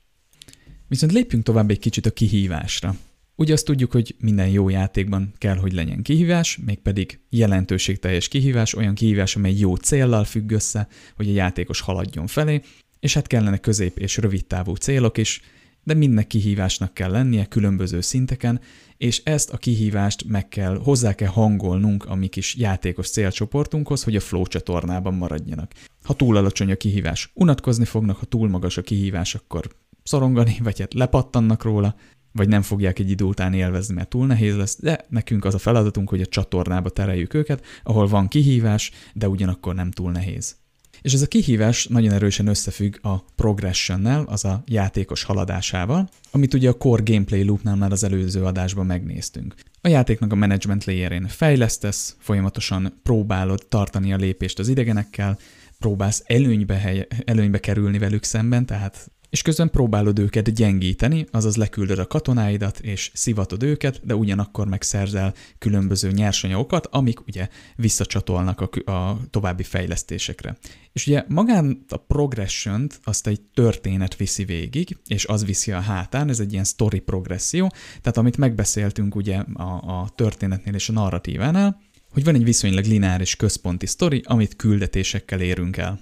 Viszont ezek a sztori küldetések ilyen bizonyos szinten checkpointok. Tehát vannak rajtuk kötött kihívások, melyekhez fel kell fejlődnöd technológiailag. És a játéknak az az alapkihívása, hogy az idegenek ne nyomjanak el téged technológiába, tehát ne tudjanak akkora erőförényt felhalmozni, hogy ne tudj túlélni ellenük. Sőt, az a másodlagos cél, hogy a te technológiai előnyöd magasabb legyen az övékénél, tehát hogy te még ráadásul úgy, úgymond könnyűszerrel tudd őket szivatni lent a, a taktikai léjeren. És ahogy fejleszted a katonáidat, vagy így fejleszted alapvetően az ellenállást, Ilyen alapvető fejlődési pontok vannak, hogy a katonáit többet fognak sebezni, ugye jobb fegyverek által, több lesz a HP-jük jobb páncélzat által, több katonád lesz, és egyszerűen több skilljük lesz, több tárgyal, ezáltal az opcióid, a stratégiai opcióid is megnőnek. A taktikai léjjelen a győzelmet úgy éred el, hogy jól tudod használni az eszközeidet, a technológia előnyödet, a katonáid skilljeit, stb., és nem csak, hogy előnyben jól tudod őket használni, hanem hátrányban is akár, tehát jó a taktikád, ez fontos, mert ugye beszéltünk arról, hogy az xcom nem csak az a lényeg, hogy te legyél az erősebb, hanem az is, hogy mondjuk hátrányba túl tudj élni.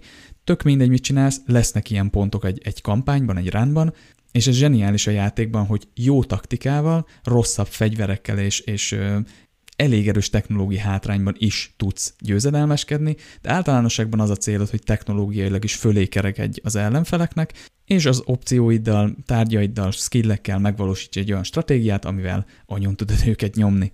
És hogyan ellensúlyozza ezt a játék, hogy próbált rajtad fogást találni? Hát úgy, hogy folyamatosan szépen, szofisztikáltan nehezíti az összképet, és ez gyönyörűen párhuzamban van a játék világával, mert eleinte az ellenállás egy ilyen zavaró kis szúnyog, akiket nem vesznek komolyan. De hogy egyre jobban, egyre több rossz fát teszel a tűzre, egyre, egyre jobban elkezded az idegeneket bosszantani, ők egyre jobban hátra akarják kötni a sarkadat, azaz egyre erősebb lényeket és egyre speciálisabb egységeket fognak ellenet küldeni. Na ugye ezek az új lények, ezek az új szörnyek, új idegenek, idegenfajták, egyre nekik is egyre több lesz a, a, az életük, egyre többet fognak lőni, egyre több képességük lesz, és ugye ezek ellen kell megfelelő hatásfokkal bevetned a saját stratégiádat, a saját képességeidet. És ez az a progression flow, ami behúzza a játékost. Mindig van valami új kihívás, mindig jön valami rohadék szörny, amit nem ismersz. Vagy hát már veterán játékosként lehet ismered, és akkor már tudod, hogy mit kell alkalmazni rá, de eleinte vagy hát ilyen közepesen veterán játékosok azért még ezeket nem fogják tudni. Főleg nem a kezdők. És bizony a játék egyébként pályák, tehát a pályadizájnban is nehezít. Tehát eleinte azért elég sok high groundod van, fentről tudsz tüzelni, és viszonylag kevesebbek, kevesebb számban vannak azok a küldetések, ahol ilyen, ilyen elnyújtott folyosók vannak, meg olyan helyek, ahol így nehezen tudsz harcolni egyébként. És olyan kényelmetlen az egész. És nyilván a sztori küldetések is egyre nehezednek, egyre nehezebb missziókat kell teljesítened, vagy egyre több random faktorral, vagy ilyen, hát ilyen szitrepeknek hívják, egyre több olyan faktorral, amik vagy nehezítik, de néha könnyítik a dolgodat. És ebbe az egész progresszióban rengeteg random faktor beleszól. Tehát az, hogy ugye beszéltünk arról, hogy a különböző frakciók adnak ilyen kártyákat, amik praktikusan ilyen perkek, amik segítenek téged. De ez, ez az idegeneknek is megvan, és nekik is vannak ilyen saját kártyáik, perkjeik, amik meg nyilván ellened irányulnak. Ilyen például, hogy minden idegen katonán most már lesznek robbanó anyagok, amit ugye ők tudnak dobálni. Vagy mondjuk ebben a, ebben a hónapban, ebben a körben több páncél lesz rajtuk. És nyilván ez egy-két pont plusz páncért jelent, ami éppen rohadtul idegesítő, de például remek perkek vannak a frakció oldalról is, és ezek nagyon elegánsak is, mely jól értelmezhetőek, és megint csak szinergiába állíthatóak. Ilyen például, hogy amikor összeszed neked az ellenállás egy ilyen supply csomagot, amit összeszedhetsz a, a földön, a földgolyón, akkor ez általában két-három nap mire begyűjtitek. Viszont van egy olyan perk, hogy ezt azonnal megteszi neked a játék, és két-három napot nyertél így. Az idő itt nagyon sok pénz, tehát hogy itt, itt nagyon fontos az idő, úgyhogy ez például egy nagyon jó ilyen perk a játéknak egy adott szakaszában, amikor, amikor még igen fontos az idő, vagy később annyira nem lesz fontos. Ugye a progressionhöz hozzátartozik, és itt most egy kis spoilert szeretnék, egy ilyen mechanikai spoilert bevetni, hogy folyamatosan látod az Avatar projektet. Ugye annyira részletesen az Avatar projektről nem beszéltünk még, ez a eltereknek, ugye a fő idegeneknek a projektje, hogy meg, gyakorlatilag, hogy az Avatar projekt beér, akkor elérik az ultimate győzelmet. Az most mindegy, hogy hogy, a sztorinál beszéltünk róla. És ez egy óriási, gyönyörű, piros, nagyon fenyegető counter, amit folyamatosan látsz, hogy az idegenek megint áttörést értek el az Advent, vagy az Avatar projektben. Nem, nem akar sietni, mondjuk, mert hamarosan megdög lesz, és ez állandóan ott van. És ezt nagyon nem szeretik sokan, mert ez egy ilyen időzített story progresszió, hogy el kell érned az utolsó küldetést, és le kell győzned őket, mert egyébként megdög lesz. És az a furcsa, hogy még csak az első, második, harmadik ilyen story küldetést csinálod, és már majdnem betelt az a rohadt bár, és nagyon haladnak. És sokan itt bepánikolnak, hogy ez a játék lehetetlen. Csak aztán rájössz, hogy ezt, ezt a Avatar projektet, ennek a progresszét lehet hátráltatni.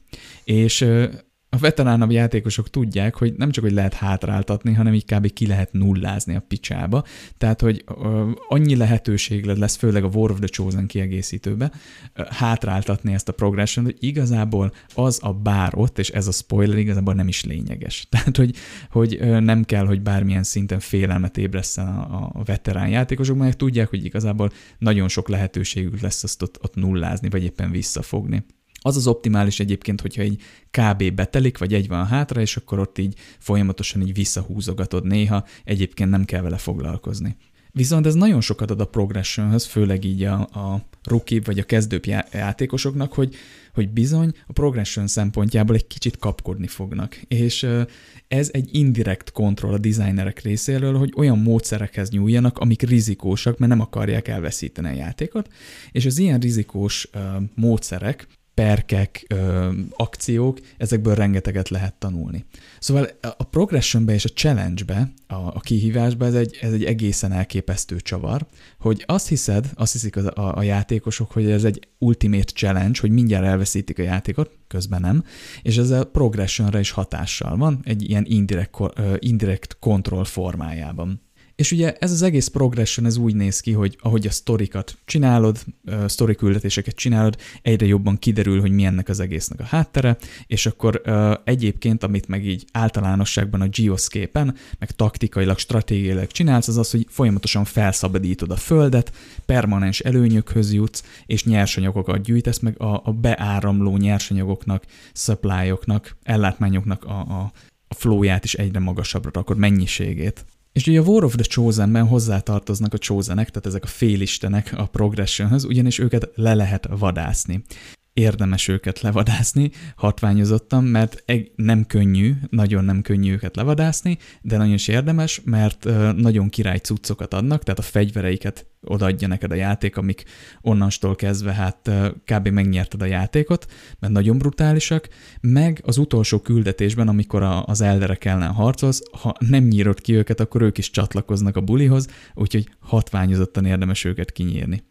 És hát még sorolhatnám, hogy milyen progression layerek vannak, de alapvetően ezt kell megjegyezni, hogy technológiailag akarsz fejlődni ebben a játékban, és nyilván taktikai sikereket elérni ezáltal, és ezt a játék folyamatosan neked próbálja, vagy próbál ellen dolgozni azzal, hogy egyre rohadékabb, egyre technikásabb, több életű és nagyobbakat sebző lényeket dob be, de ezek nagyon jól fel vannak építve, nagyon jól meg vannak határozva, remek szinergiában vannak a, a te képességeiddel, tehát megint csak mint egy puzzle, mint egy Tetris, ő meg tudod találni a legjobb taktikákat a bizonyos típusú szörnyek vagy éljenek ellen.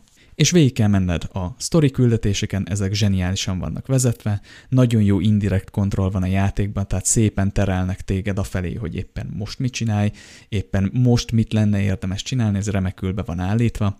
Úgyhogy nagyon érdemes az XCOM 2-nek ezt a rendszerét így um, játékos és game design oldalról így izlelgetni, elemezni, mert nagyon sokat lehet belőle tanulni, Viszont nem akarok ennél mélyebbre menni, mert uh, itt külön egyes mechanikákat, vagy ilyen progression layereket is rengeteg ideig lehetne elemezni.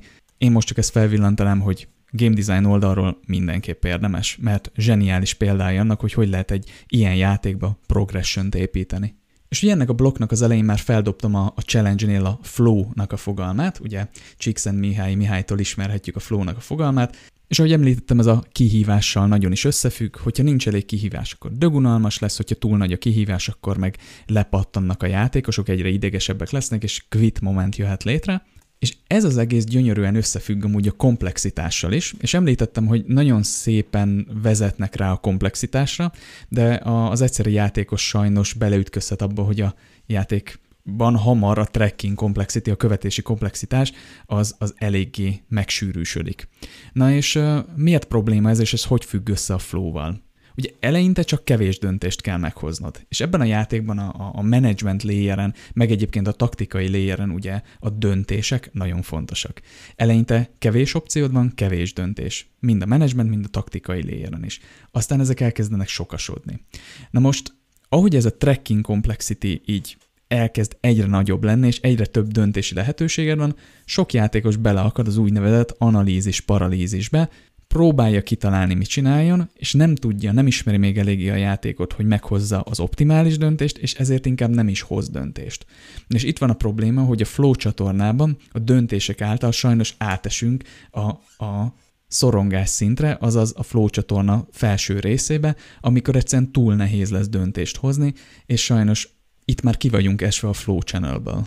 És itt van az a pont, amit már sokat emlegettem, hogy, hogy én is itt véreztem el első körben, amikor az XCOM-mal játszottam, és sok játékos itt vérzik, és itt érzi unfairnek a játékot, mert nagyon sok olyan tényezővel fog hamar találkozni pár óra játékon belül, amit nagyon nehéz észben tartani, nem fog átlátni, és egyszerűen nem érzi azt, hogy, hogy sikere van. Rossz döntéseket fog hozni, azáltal, mert nem is akar döntéseket hozni, mert nem, nem tud milyen irányba mozdulni. De hogyha valaki kitart, és ugye elkezdi átlátni a játékot, ezen át tud lendülni, akkor viszont kialakul így a, veteránná válásnak így a, a, az első felében egy zseniális flow csatorna, amit már említettem, hogy egyre több dolgot látsz át, egyre több sikeres stratégiád van, és aztán már motivált leszel arra, hogy még jobban feltárd ezeket a stratégiákat. Egyre nehezebb fokozaton játszol, úgyhogy van egy ilyen kezdeti flow, flow megtörő nehéz tracking complexity probléma, ezt nem tudták jól a játékosokat rávezetni erre az egész, egy kicsit túl hamar dobnak be a sűrűjébe praktikusan, viszont ha ezen valaki át tud lendülni, és ki tud tartani, akkor utána viszont zseniális flow csatornában tart a játék, és, és én is imádtam ezt minden egyes óráját. És ugye hamarosan beszélni fogunk vizualitásról, hangokról, user interface-ről, stb. És meg kell említenem a flow-nál azt, meg valószínűleg ott is meg fogom említeni magát a flow-t, hogy, hogy UX oldalról a játék elképesztően profi. Tehát, hogy ez a nehézség szempont, tehát maga a challenge kap ki téged a flowból, de flowból ki lehet kapni a játékost immerzió töréssel is, és azt nagyon sokféleképpen elő lehet idézni. Ö, szar történettel, vagy, vagy nem logikus történettel, de akár user interface problémákkal, UX problémákkal is, de ilyen szempontból szerencsére a játék zseniális, jó a története, logikus a világa, ugye a Storisteknél beszéltünk erről, meg hát a UX oldal az, az egyáltalán nem szed ki téged a flow csatornából. És itt még van két téma, a skill barriers és accessibility, meg az onboarding és a tutorial, de erről már elég sokat beszéltünk, így szerintem összeállt a kép nektek, hogy uh, lehetne a játék hozzáférhetőbb, tehát rengeteget beszéltem most így kb. egy perccel is erről a, erről a első kőfalról, ami ugye a tracking complexity-vel bejön, és hát uh, bizonyos játékosoknak a skilljei nem elég jók ahhoz, és nincs ehhez elég jó onboarding, hogy akár a legkönnyebb fokozaton le tudják nyomni a játék elejét. De nem kell olyan sok kitartás, vagy egyszer vissza kell jönni, és egyszer csak be kell kattani a játéknak, hogy ja, hogy amúgy vannak gránátjaim, és nem csak lőni lehet a játékba. Ja, hogy amúgy van, van egy jól kommunikált sorrendje a fejlesztéseknek, egy olyan ajánlott sorrendje akkor onnastól kezdve be fog a játék, úgyhogy ezek a skill barrierek és a hozzáférhetőség amúgy a játékban nem rossz, de van egy ilyen kis hupli benne, és hát az onboarding és a tutorial megint csak nagyon jó, mert ugye a comprehension complexity-t azt már beszéltük, hogy remekül ő, áthidalják, viszont a tracking complexity az elég hamar, elég nagy mennyiségben megjelenik. Viszont még mindig ne engedjük el a pszichológiát, és térjünk át egy kicsit a motivációkra és a jutalmakra, külső-belső motivációra és a jelentőségteljes döntésekre. Ugye ez a jelentőségteljes szót már mondogattam, és ez a jelentőségteljes, ez, ez itt lesz igazán fontos a döntéseknél. Megint csak egy olyan téma, aminek rengeteg komponense van, viszont kóstoljunk bele egy kicsit, és nézzünk meg néhány oldalról. Mitől lesz egy döntés jelentőségteljes? Mit jelent ez a jelentőségteljes? Ha nagyon egyszerűen akarnánk megfogalmazni, akkor azt jelenti, hogy valami változást hoz a világban, tehát van egy egészen egyértelmű kimenetele hatása a világra, és ugyanakkor valamiért ez a hatás fontos nekünk. És azért is mondtam, hogy ez az, ez az egyenlet elég sok változóval dolgozik, elég sok komponense van, mert mind magát a döntés, mind a hatást, mind a, magát a, a hatásnak a jelentését számunkra rengeteg dolog befolyásolja. Az egyik ilyen például a projekció. Projekciót már megemlítettük itt az XCOM 2 kapcsán, mennyire tudjuk beleképzelni magunkat, beleélni magunkat a játékos, az avatár, vagy a világot megtöltő lényeknek a helyébe. Az XCOM 2 a túlélésről szól. Arról, hogy mi, mint egy faj, túl tudjuk elélni ezt az egész konfliktust. Arról is, hogy visszaszerezzük az otthonunkat, hogy megvédjük az otthonunkat, megvédjük azt, ami a miénk, meg nyilván visszaszerezzük azt, ami a miénk. Ugye ez a túlélés, megvédeni a területünket, ezek alapvető ösztöneink. Régóta rájöttek már a játékdesignerek, hogy itt a Maslow piramis egy remek eszköz, ugyanis ha játéknak az alapkonfliktusa, vagy az a érzelmi töltet, az, a, az az élmény, amit kommunikálni akarunk, alacsonyan van a Maslow piramison, tehát egy olyan ösztönünket piszkálja meg, mint például a túlélés, akkor abban nagyon hamar és nagyon erősen bele tudunk helyezkedni, és nagyon jól bele tudjuk élni magunkat, nagyon jól át tudjuk élni ezt az egészet. És nyilván ezáltal ezzel az immerzióval az élmény maga nagyon erős lesz, és nem kell nagyon erőlködnünk, hogy a játékos egyébként ebbe így, így bele tudjon helyezkedni. Rengeteg játék piszkálja az ősi ösztöneinket, és ez nem is véletlen. De a jelentőségteljes döntések kapcsán ez csak az egyenletnek az egyik fele. Tehát az, hogy nekünk fontos legyen ez a döntés, fontosak legyenek a döntéseink, és azoknak a hatása. Fontos, mert akarjuk, hogy az emberiség megmeneküljön. Viszont biztosítanunk kell azt is, már mélyebben mechanikai szinten, hogy az a döntés, amit kínálunk a játékosnak, annak tényleg legyen hatása. Ugye elég sok játék vérzett el azon, hogy, hogy ad érdekes döntési helyzeteket a játékosnak, amik a felszínen érdekesek, de egyébként onnantól kezdve, hogy a játékos egyszer is csak megérzi, hogy ezeknek a döntéseknek amúgy nincsen hatása, onnantól kezdve eléggé érdektelen lesz, mert gyakorlatilag kondicionáltuk arra, hogy a döntései nincsenek hatással a világra, így igazából mi értelme van a döntéseknek. Valamilyen szinten a Mass Effect 3-nak a vége, ugye a Mass Effect trilógiának a vége, és egy, ezért egy ilyen kontroversiál, egy ilyen vitatott téma, megosztó téma, mert sok embert az zavart nagyon, hogy végigvittük ezt a hatalmas trilógiát, nagyon fontos, hatásos döntéseket hoztunk, de a vége, az utolsó nagy döntés, háromféle döntésnek gyakorlatilag mindegyiknek ugyanaz a hatása a világra, ugyanaz a kimenetele. Ez nem feltétlenül baj, ez lehet egy értekes csavar is, viszont ezt játékosa válogatja, hogy mennyire fogadja ezt el. Most itt nyilván nem akarok spoilerekbe menni, mert a Mass Effect 3-nak, vagy a Mass Effect trilógiának a végét még most sem egy szép dolog eh, leszpoilerezni, attól függetlenül, hogy ezért nem egy mai játék, úgyhogy ezt nem fogom megtenni. Még a példakedvéért sem. Tehát visszatérve biztosítanunk kell azt, hogy a döntések hassanak a világra. És ugye a core gameplay loopnál, az egész játéknak a felépítésénél, szinteknél, layereknél beszéltünk arról, hogy vannak rövid, közép és hosszú távú célok. És vannak rövid távúnak tűnő döntéseink, rövid távúnak tűnő hatásokkal, de ugyanakkor egy, egy rövid távúnak tűnő döntés is nagyon hosszú távú hatásokkal tud rendelkezni ebben a játékban. És ez az igazán csodálatos, amikor erre ráéreznek a játékosok, persze nem tudatos szinten, hanem leginkább tudatalatti szinten, hogy bármit csinálnak, az nem csak rövid távon, hanem hosszú távon is óriási hatással bír. Na ilyen például, hogy ugye a taktikai léjéren, amikor a katonákkal konkrétan harcolunk az idegenek ellen, folyamatosan az embereink életével játszunk. Ha rossz helyre küldünk egy katonát, és azt lelövik, akkor az igen erős, hosszú távú hatásokat kelt a játékban, mégpedig ugye elvesztünk mondjuk egy értékes embert. És őt nem tudjuk instant pótolni. Technológiailag nem fog minket visszavetni, viszont a hadi erőnket mindenképp vissza fogja vetni. Egyel kevesebb ember lesz, akiket ilyen mellékküldetésekre küldhetünk, vagy aktívan be, beküldhetünk a, a frontra.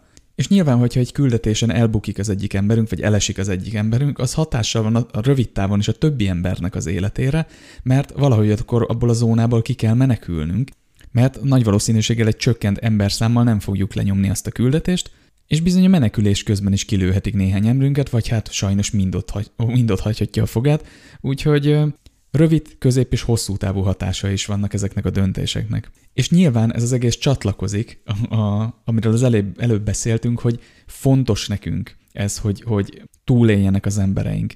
Ugye rövid távon is, középtávon is, hogy ugye meg tudjuk tartani azt az előnyt, amit az idegenekkel szemben tartunk, és hosszú távon is, hogy megmeneküljön a Föld. Tehát most csak egy nagyon apró döntést néztünk meg, hogy hova megyünk a térképen egy emberünkkel, ugye a taktikai mapon, és mégis rengeteg hatása van a világra, rengeteg hatása van a, végleges célra is, és ráadásul ez nagyon fontos is nekünk, mert kapcsolódik a játéknak az eredeti céljához eredeti érzelmi tölteléhez, ami a túlélés, és visszaszerezni azt, ami nekünk fontos, a földbolygót. De nyilván nem csak itt vannak döntéseink, ugye beszéltünk millió egyféle uh, döntésről a Geoscape-en, ugye magán a, a management stratégiai layeren is.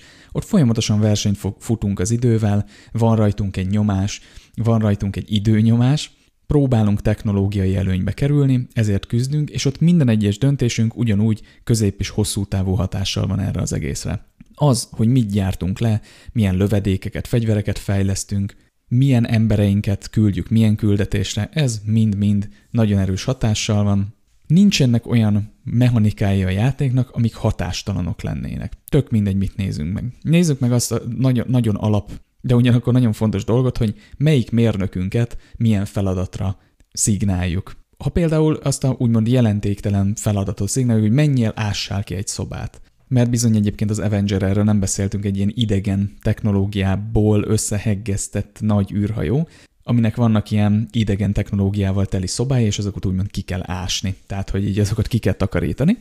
És mennyire ilyen jelentéktelen dolognak tűnik az, hogy elküldöd az egyik mérnöködet takarítani. Kit érdekel, mennyit takarítani?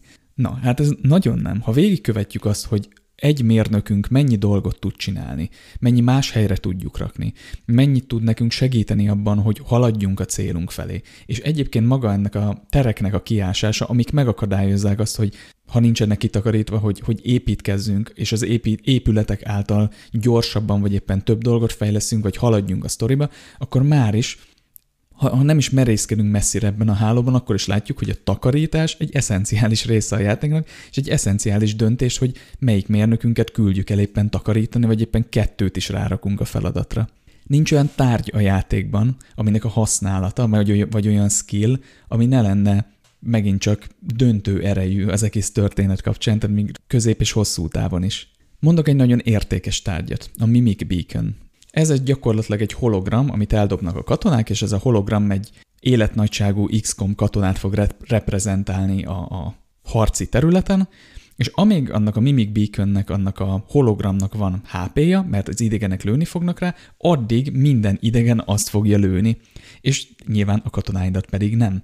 Ebből kitalálhatjátok az előzőek alapján, hogy nagyon értékes tárgy, ha nem a katonáitokat ö, lövik, hanem ezt a, ezt a tárgyat, az igencsak értékes, de ugye már beszéltünk a flashbang, az a vakító gránátról, ami az egész játék folyamán hasznos. Vannak skillek, amik értékesebbek a másiknál, egyik másiknál, hát ez a játéknak egy puzzle layere, hogy ugye szinergiákat, jó buildeket kell alkotni, és általában ugye ezeknek, hát van többféle, elég sokféle build van, de azért vannak skillek, amik kevésbé illenek be bizonyos buildekbe, és ezáltal egy idő után, hogy kezdjük ezt, ezeket átlátni, kevésbé, fogjuk favori, kevésbé fogunk favorizálni bizonyos skilleket.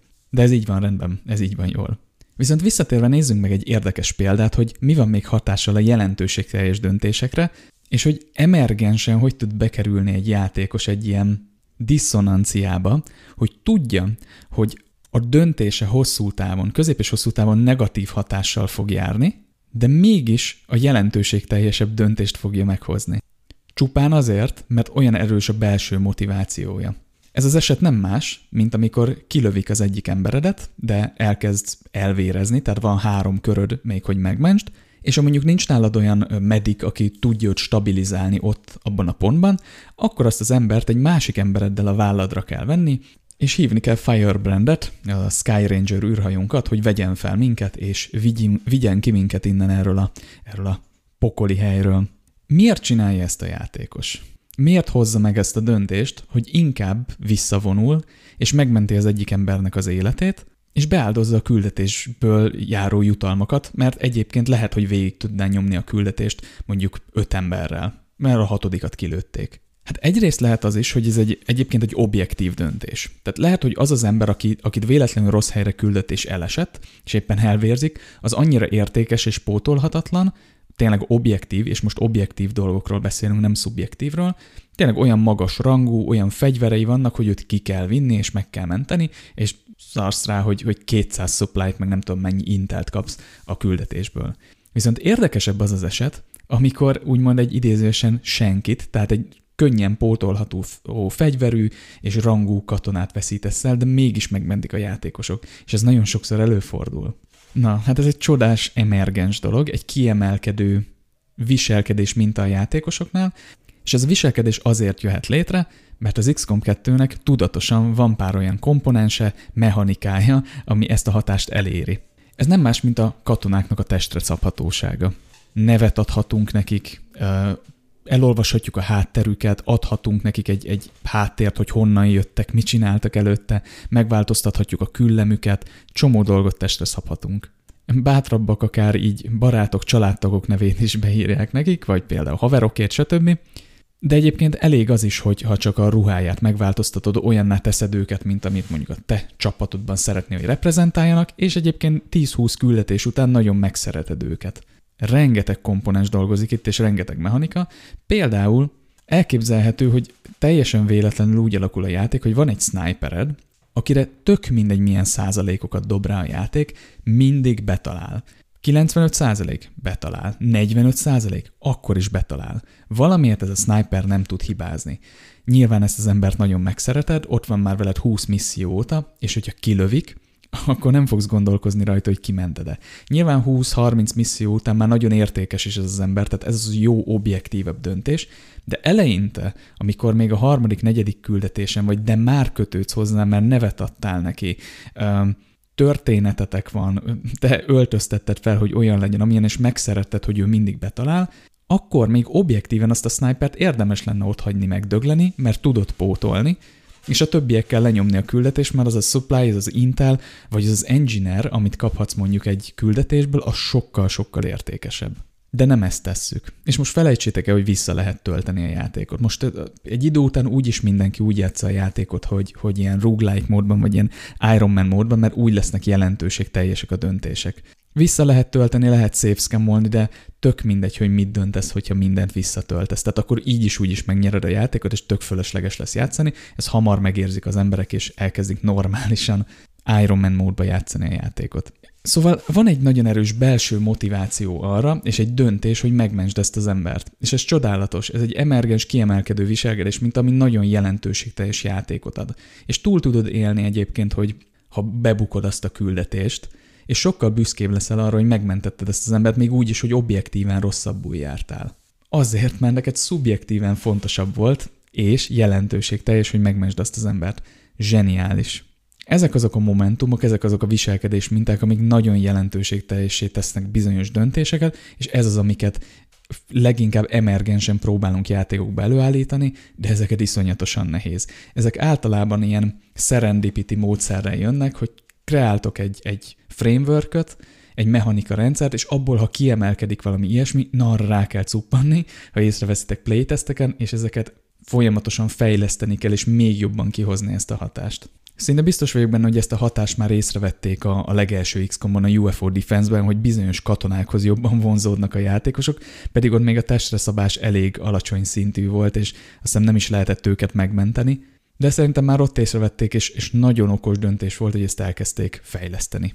És hogyha a motivációk és a jutalmak kapcsán feljebb lépünk egy szintet, akkor láthatjuk, hogy a játékos ugye abban motivált, hogy megmentse a világot, és minden egyes jutalom ehhez segíti őt hozzá. Ezt már szerintem ti is összeraktátok, amikor beszéltünk a core gameplay loopról, egyéb komponensekről, ebben nem kell annyira mélyre mennünk. Nagyon szépen összeérnek a külső és belső motivációk, ugye ez a reward alignment, a jutalom rendezés, hogy azt jutalmazzuk, amit a játékos már alapvetően meg akar tenni. Eredendően meg akar tenni. Tehát az alap motivációjával, a túléléssel, bármi, amit tesz ennek érdekében, a játék ezt jutalmazza. Nyilván vannak kivételek, egy kivételről beszéltünk az előbb, hogy objektíven rossz döntés megmenteni az emberedet, nem is fogja jutalmazni a játék, de ezek annyira erős és jelentőségteljes döntések, hogy az objektivitást legyőzi a szubjektivitás, legyőzi az objektíven jobb döntést az, hogy neked érzelmileg mi a jobb döntésed. És itt felírtam magamnak egy érdekes pontot, mégpedig egy modot, ami a Flawless Mission Rewards, Mégpedig, amikor egy küldetést lenyomsz az XCOM 2-ben, értékeli a játék, hogy mennyire sikerült jól a missziód. És van a flawless, tehát a csonk nélküli, a tökéletes, csorba nélküli state, vagy értékelés, ami azt jelenti, hogy nem csak, hogy lenyomtad a küldetést, de egy katonát se sérült, meg egy hajszálatok se görbült. Na ez nagyon jó. És ez a mod azért fontos, mert az ilyen flawless missziók után ad neked egy kis jutalmat beleépíti a játékba, hogyha flow lesz a missziód, akkor kapsz jutalmat. És ez egy nagyon érdekes dolog, mert ez így organikusan nőtt ki ez a mod a játékosok közösségéből, hogy tulajdonképpen, ha egyik emberemet így egy HP-ra meglövik, akkor az már nem lesz flow lesz. És amúgy nehéz megcsinálni flow lesz egy küldit. Miért nem ad a játék valamit, miért nem jutalmaz azért, hogyha annyira jó taktikus vagyok, hogy flow lesz csinálom a missziókat. Na ez egy érdekes kérdéskör. Ugye itt a, tehát maga a modnak a léte bizonyítja azt, hogy itt van egy kis ilyen reward alignment hiba, fogalmazzunk így. A játékosok azt érezték, hogy egy ponton nincsen jutalmazva a, a tudásuk, az akcióik. Praktikusan, hogyha tökéletesen teljesítenek egy küldetést, azt igazából plusz jutalmakkal nem dobja meg őket a játék. És hát csináltak erre egy modot, és talán arról is beszéltünk, hogy egyébként ezt a Jake Solomonék belekalkulálták az egyenletbe, hogy kőkemény mod supportot csinálnak, és ahol esetleg vannak ilyen kis hólok a játékba, kis lukak, azt majd a játékosok befoltozzák, és sikerült is, ez, ez így is működik most. De ez egy érdekes dolog, és arra visszavezetve, hogy playtesting, hogy teszteljük a, a, a bizonyos rendszereinket, hogy a játékosok meg fogják ezeket találni. Tehát gyönyörűen látható az, amikor a játékosok azt érzik, hogy hát nem, itt, itt azért kaphattam volna valami jutalmat felmennek, felmásznak valahova mondjuk egy külső nézetes akció RPG-ben, és ott nincs semmi, mm, hát akkor egy kicsit húzzák a szájukat, na akkor oda rakni kell valamit. és itt is, itt is látsz, látszódhatott volna, hogy a Flawless missionoknál azért elvárnak pici kompenzációt, hogy hát azért egy dicséret, egy szóbeli dicséret, amit általában a misszió végén kapunk, hogy ügyesen vezetted az XCOM katonáit, hát az, az annyira nem elég. Na de, így összességében rendszerbe rakva, a jó stratégiai jutalma a technológiai előny, a technológiai előnyből taktikai előny és siker származik, taktikai előny és taktikai siker, aminek a jutalma az, hogy resourcokat kapsz, és a katonáid erősödnek, meg hát nyilván életben maradnak, és ez visszacsatol a hosszú távú stratégiádra és a technológiai előnyre. És mindaz, amiről most beszéltünk, ezzel, a, tehát a jutalmak ezzel párhuzamba vannak állítva és nyilván a motivációk is. Tehát a core gameplay loop egy gyönyörű, szép körforgás a motivációkkal és a jutalmakkal. Ezért tud ennyire izgalmas és szavatos lenni a játék, és ez az egész meg van bolondítva egy nagyrakás jelentőségteljes döntéssel, egy nagyrakás jelentéssel, ami a játékos számára fontos. Azt meg kell jegyezni, hogy ezt így egy ültőhelyébe egy ember nem tudja kitalálni. Egy ültőhelyébe egy csomó ember se tudja kitalálni. Koncepciókat tudunk hozni, úgy, hogy szemünk előtt tartjuk ezeket a, ezeket a jó pozitív példákat a, a jelentőségteljes döntésekre, reward alignmentre, meg nyilván, hogy tudjuk ezeknek a design és pszichológia elveknek a létezését. Tehát ilyen bonyolult és összetett jutalom és motiváció rendszereket nem lehet tervezni. Legalábbis nem úgy, hogy leülünk és megtervezzük és király lesz. Ezek rengeteg ötletelésen, prototipizáláson és tesztelésen keresztül születnek. És nyilván, amit ugye megemlítettem, hogy ez a serendipity jelenség, hogy találunk valamit, amit csinálnak a játékosok, észreveszünk, hogy ez mennyire értékes, és elkezdjük üldözni, elkezdjük fejleszt, megismerni, és, és minél tök, tökéletesebb formában beépíteni a játékba. Szóval ne gondoljátok, hogy ez csak így leül az ember, és egy ilyen rendszer, egy ennyire tökéletes rendszert megtervez. Nem, ez nem így működik, kicsiből kell indulni, észre kell venni az ilyen serendipity momenteket, és szépen építeni teszteléssel, prototipizálással. Na de lépjünk tovább a vizuális dizájnra, mégpedig a fogalmazunk úgy külsőségekre, és nagyon sok időt nem fogunk eltölteni, egy kicsit megnézzük így a, a játéknak a vizualitását, és beszélünk egy kicsit a user interface-ről.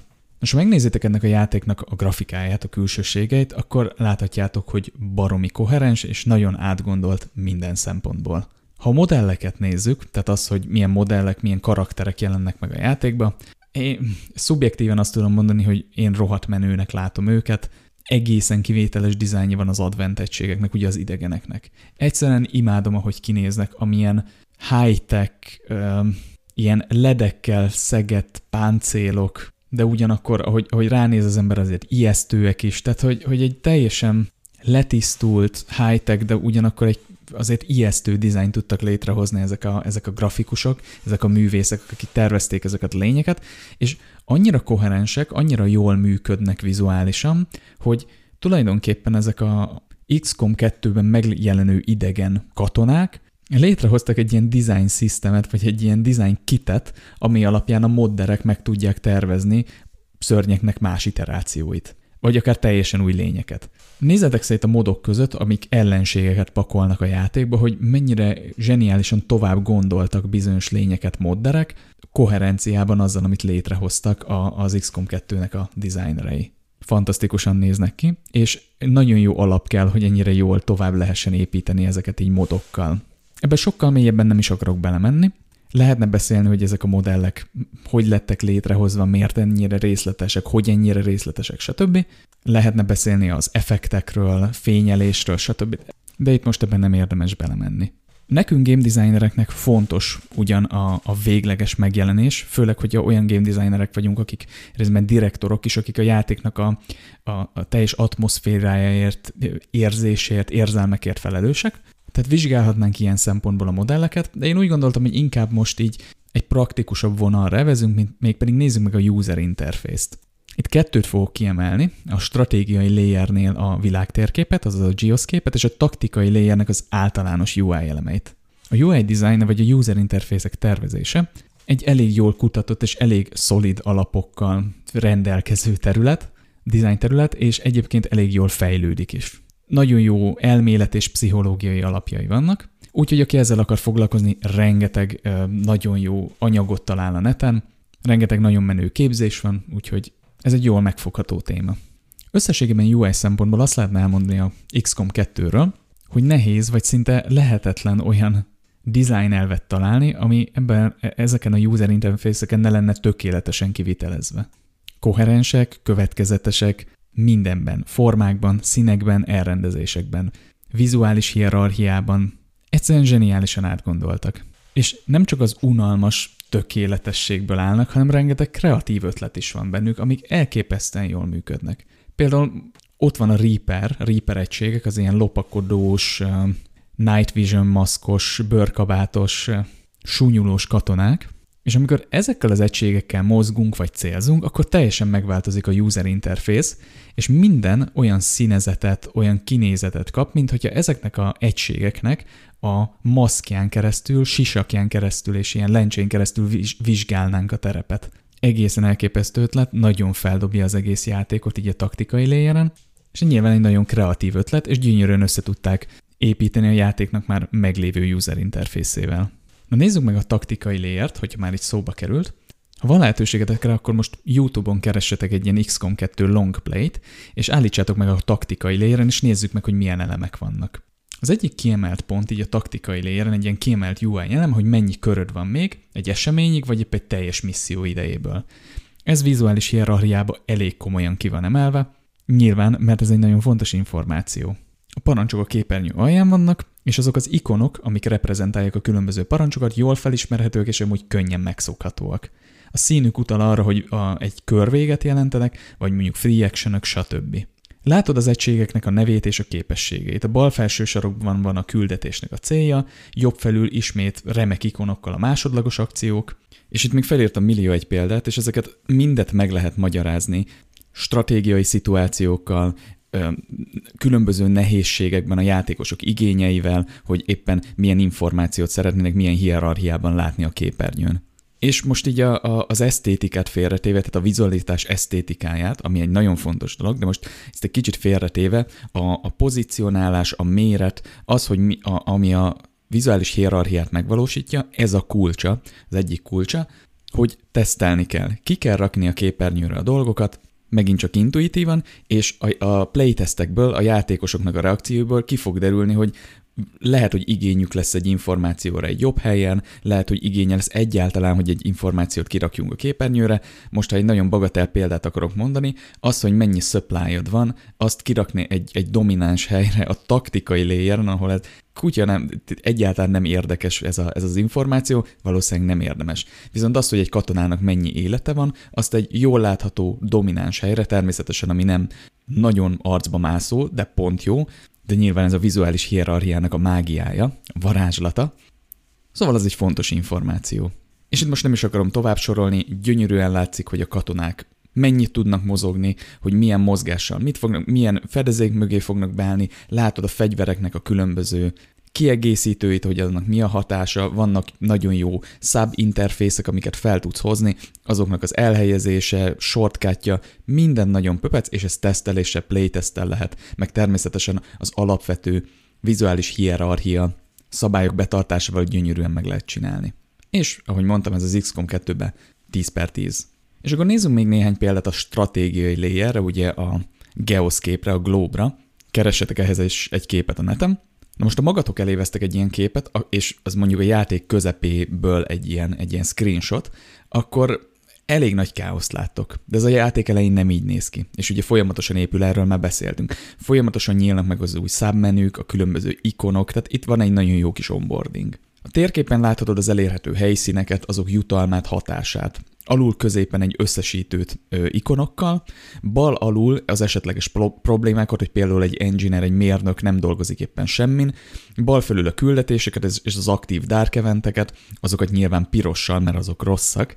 Itt ugye nagyon egyszerű példa, de hát itt látszik, hogy mennyire fontosak a színek, de a piros az nem mindig rossz. Tehát például a HP-t is jelölnek pirossal, vagy mondjuk az ellenségnek a HP-ját jelölik pirossal, a, a te egységeinek meg zölddel, ez játékokba változhat, szóval a színek jelentésével lehet játszani, de itt az XCOM kontextus, kontextusában, ami piros, az rossz.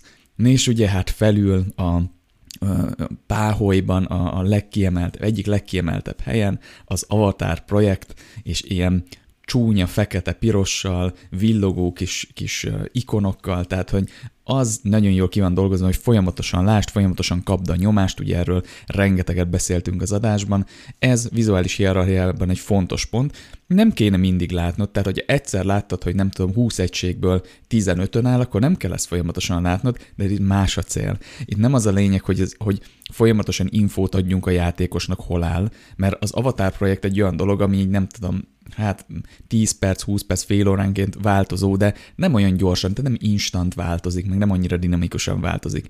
Viszont nem az a lényeg, hogy infót adjunk folyamatosan a játékosnak, hanem pont, hogy folyamatosan emlékeztessük arra, ezzel a csúnya piros-fekete, a arcodba ordító, vizuális hierarchia elemmel, hogy fogy az időd, és nagyon nagy szarban vagy. Tehát, hogy, hogy ezt a nyomást elérjük nála. Szóval az in- és ez egy nagyon jó példa arra, hogy az interfészre kirakott elemeknek nem feltétlenül funkcionális értelmük kell, hogy legyen, funkcionális szerepet kell, hogy betöltsenek, hanem lehet érzelmi szerepük is. Nyilván az Avatar projekt funkcionális, de itt ez egy érzelmi eszköz. Nagyon fontos ezek, keressetek ilyeneket játékokban, nem egy ilyen van, nagyon királyok, és amikor megtaláljátok, és látjátok mögötte az értelmet, az például egy nagyon jó kapaszkodó ahhoz, hogy megértsétek egy adott játéknak a kreatív, kreatív irányát, vízióját, meg a központi érzelmeit. Ez egy ilyen hot tip, ha találtok ilyen interfész elemet, ami tudatosan került oda nyilván nem hibából, és nem funkcionális, hanem érzelmi UI elem, akkor azzal az egy nagyon jó fogóckodó ahhoz, és egy nagyon jó vezér van, ahogy megtaláljátok a központi érzelmét egy játéknak.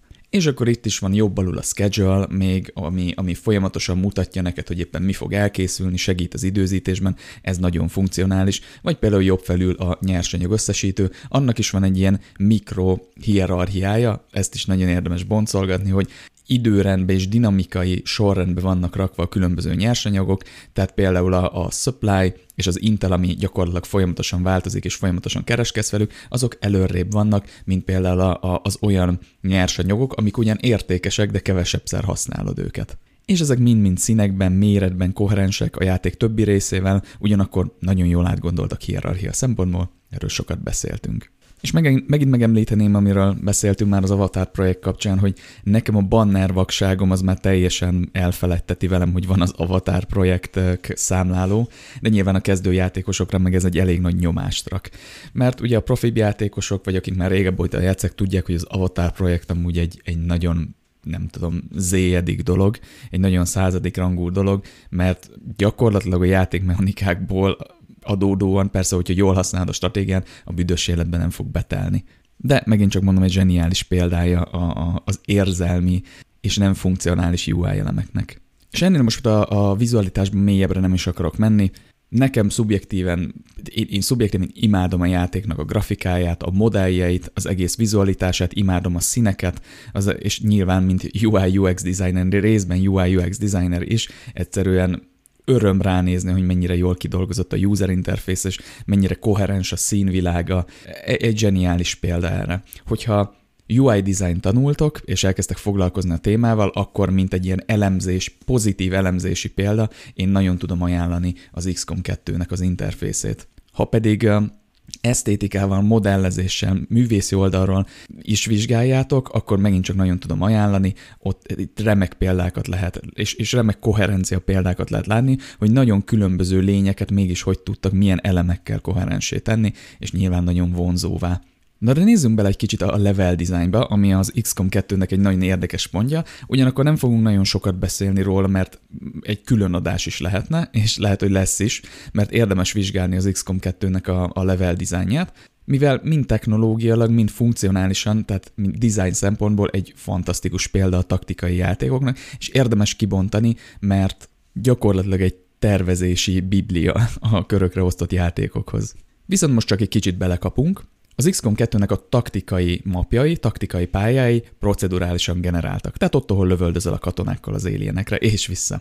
Ugye ezeknek a pályáknak rengeteg eleme van. Ott vannak a maga a grid, amin mozoghatnak a játékosok, a fog of war, tehát ugye az a homály, ami belepi a pályát, és ami által nem látod, hogy éppen hol vannak az idegenek. Ugye a balancnál beszéltünk arról a nagyon egyszerű szituációról, ahol nagyon fontos része volt a fog of war a döntésednek, hogy nem mozdulj előre a katonáddal, mert nem tudod, mi van ott a homályban, a sötétben. Ugye ott van a line of sight, az, hogy mire látsz rá és mire nem. Profi játékosok a line of sight-ot gyakorlatilag megerőszakolják ott, ahol csak tudják, és, és komplett ilyen teljes láthatóságot elzáró elemeken keresztül dobálják a gránátokat, oda, ahol nem is látják, hogy ott vannak az idegenek, de valahogy már kiderítették, tudják, hogy ott vannak mondjuk egy Reaperrel. A loss, a line of sight, ez egy zseniális dolog, az is elképesztő stratégiai és taktikai mélységet tud adni. Nyilván ott van a kétféle cover, ugye a half cover, meg a, a high cover, full cover, és hát ott vannak a flankelés, tehát maga, ez, mondjuk az már inkább játékmechanika, nem pedig, um, tehát ez egy emergens játékmechanika gyakorlatilag a pályadizájnból, de nagyon fontos a pályadizájnnál megemlíteni.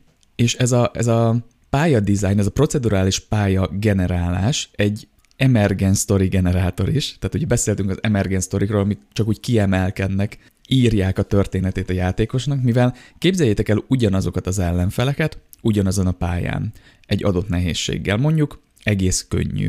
Egy más szíddel, egy más pálya, egy procedurálisan generált pálya elrendezésben ez a viszonylag könnyű átvált a rohadt nehézbe. Mivel nagyon sokat számít, hogy éppen hogy generálja le az adott pálya az adott részeket, és hova tesz téged, megint csak random generáltan a játék, meg hova rakja a podokat. Hogyha úgy jönnek össze a line of sight-ok, az épületmagasságok, a, a fedezékek, ha bár nagyon jó um, szabályrendszerek alapján van felépítve ez a procedurális generálás, sajnos elég nagy nehézségi különbségeket tud okozni, de ezt az a tippem, hogy tudatosan nem iktatták ki, vagy nem javították ki a játékba, és ez gyönyörűen csatlakozik egyébként a, a balanszoláshoz és a nehézséghez. Azért nem iktatták ki, mert Pont azért, mert néha unfair a pályaleosztás, attól lesz igazán izgalmas. Az hoz neked drámát, vagy éppen eufóriát, amikor megcsinálsz egy ilyen pályát. És ha belegondoltak, a kicsi szólták volna a, a végsőkig. Tehát tökéletes szabályok alapján épül fel a pályagenerálás, és gyakorlatilag minden pálya ugyanarra a nehézségre, ugyanarra az ütemre minden lenne optimalizálva, akkor igazából mi értelme különböző pályákat látnod? Oké, okay, vizualitás, részben a jutalmakhoz hozzátartozik, hogy új és új pályákat lát, meg ugye a hangulat, de tulajdonképpen, ha minden pálya ugyanolyan elrendezésű, tehát ugyanolyan nehézséget biztosít, akkor gyakorlatilag dögunalmas az egész, mert minden pálya ugyanolyan. Na erre is nagyon figyelni kell, és ez a procedurális generálásban hibának tűnhet, és ez egyébként a játéknak a design journey benne is van, tehát erről mesélnek a fejlesztők, hogy ezt nem akarták kiszedni pont a dramatikus mi volt miatt. És hát ugye a legnehezebb fokozaton egy szarpálya gyakorlatilag a kampány végét is tudja jelenteni, vagy éppen egy nagyon nehéz pályára, hogyha jó leosztás, egy ilyen gut kapsz, akkor nagyon tudsz neki örülni. És egyébként ez, ez ilyen tudat alatt is sok embernél. A profi játékosok ezt tudatosan használják, de akik még nem annyira tudatosak a pálya dizájnra és a pályák elrendezésére, azok így tudat alatt, de érezni fogják amúgy a különbséget. Tehát amikor így mint, mint hogyha pontosan ott lenne a sniperednek a helye, aki belátja az egész pályát, mint hogyha pontosan tudnád a katonáidat mindig full coverbe tartani. Na ezek azok a szídek, amikor így, így nagyon pöcre mennek a dolgok, és nagyon jó pályát kaptál ki, és amikor meg pont ellenkezőleg, nagyon nem akar összejönni, akkor az meg nyilván egy rosszabb szíd. És itt most ajánlanak egy GDC előadást, van egy nagyon fasz a GDC előadás a XCOM 2 pályadizájnjáról, és hogy mi, mi a design journey. Elég technikai, elég bonyi, de nagyon érdekes. Én ezt, ennek nem akarok most a mélységeibe belemenni, ezt nem akarom elmesélni, mert egyrészt fél óra lenne, másrészt pedig nekünk itt most annyira nem is érdekes, de hogyha ilyen rendszer terveztek, akkor viszont egy alapvető dolog, tehát mindenképp nézzétek meg. Annyit lehet elmondani róla egy generálisan, hogy úgy épülnek fel a pályák, hogy van egy, egy alapréteg, ami a határoló utakat, gyakorlatilag az, az alaprendszerét, alapelrendezését generálja egy mapnak. Itt rengeteg szabály dolgozik. Itt a GDC előadásban egy csomó példát fel is soroltak, hogy a teszteléseken mik derültek ki, milyen hibák, milyen problémák, és azokat hogyan próbálták megoldani. És ebben az alaprendszerben van egy parcella rendszer, azaz, amit ez az alaprendszer kreál, ezek a base elrendezések, azokon belül parcellák vannak. És a parcelláknak a mérete különböző épületek méreteket tud befogadni. Nagy, közép és kicsi épületeket. Na és ezeket az épületeket ugye nagyon szépen tudatosan megdizájnolták, és szépen iteráltak ezen, hogy milyen elrendezés az optimális, amivel tudják biztosítani ugye a játéknak a a, a vízióját, nyilván a vízióhoz csatlakozunk megint, ugye, hogy érezze a nyomást a játékos, de ugyanakkor a pályák taktikailag azért egy, egy optimális szinten teljesíthetőek legyenek. Na és nagyon érdekes ezt a GDC előadást hallgatni, hogy milyen iterációkon mentek keresztül ahhoz, hogy ez a rendszer előálljon, mert nagyon sok problémába ütköztek. Nem mindegy, hogy a parcellák hogyan oszlanak fel, milyen épületek kerülnek egymás mellé, néha túl könnyű lett, néha túl nehéz, és tényleg elképesztő hallgatni, hogy hogyan oldották fel ezeket a problémákat matematikai és level design fogásoknak az ötvözésével. Úgyhogy megint csak nagyon tudom ajánlani. Amit viszont egy érdekes pontként megemlítenék, az az, hogy amikor előálltak a úgymond tökéletes pályák, amire azt mondták, hogy hú, ez nagyon király, akkor azzal is egy, egy darabig küzdöttek, hogy ez kívülről, tehát felülről nézve, ahol te így a taktikai léjeren látni fogod, ezek hihetőek legyenek. Tehát, hogy tényleg egy, vá- ért, egy logikus és hihető városi környezetet lássanak. Tehát, hogy ne össze-vissza legyenek az épületek, ahol, ami, amit így városképileg amúgy nem nagyon látsz. Itt nyilván azért van egy játéktér, tehát nem kell a tökéletesre lőnöd, mert a játékosok azért nem ilyen, ilyen városképi rendezési elvekben gondolkoznak, meg sokan nem is ismerik ezeket az építészeti szabályokat. Én egy picit ismerem, de én, én se vettem volna észre szerintem, hogyha ez a játék ilyen szempontból nem tökéletes. Viszont ugye megint csak az Alexandernek a szabályaira visszahivatkozva, azért ezt az emberek így, így tudat alatt megérzik. Tehát, hogyha még nem is ismerik a városképeket, azért, azért látják, hogy mi ismerős és mi nem, és mélyen azért tud egy ilyen diszonanciát okozni bennük, hogyha hihe, nem, nem hihető és nem valódi elrendezésben vannak legalább egy bizonyos szintig ezek az épületek és azok funkciói. És ez akkor vált nagyon érdekessé ez a kérdéskör, amikor ez tök jól megvalósult, viszont a belső terek azok meg elkezdtek nagyon idegennek hatni. Mégpedig azért, mert ugye volt egy játékosnak egy adott, vagy egy katonának egy adott mérete. Volt a grid, és ahogy a griden így elmozdulnak a katonák, és akkor nagyjából az ember fejében összeáll tudat alatt, hogy mi egy egység, egy méter nagyjából, tehát hogy egy ilyen scale, egy ilyen méretarány beáll az agyunkban. És amikor létrejöttek ezek az épületek, elkezdtek, sajnos elkezdtek belefutni abba a problémába, hogy a terek amik benne vannak az épületekbe, irreálisan nagyok, vagy irreálisan szűkek. És egyszerűen tök idegen volt a játékosoknak ez az egész, ez egész téma. Mármint vizuális értelemben.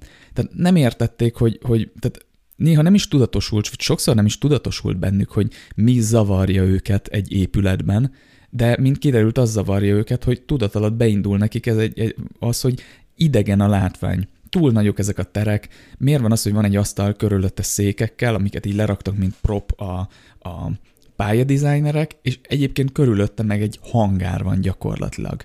Na, és akkor ez, ez egy pontja volt a procedurális pályagenerálásnak, hogy újra kellett gondolni az egészet, mivel belefutottak abba a problémába, hogy taktikailag, játékmechanikák szempontjából tökéletesek a mapok, viszont egyszerűen szúrja az játékosok szemét, hogy nem hihető, amit látnak.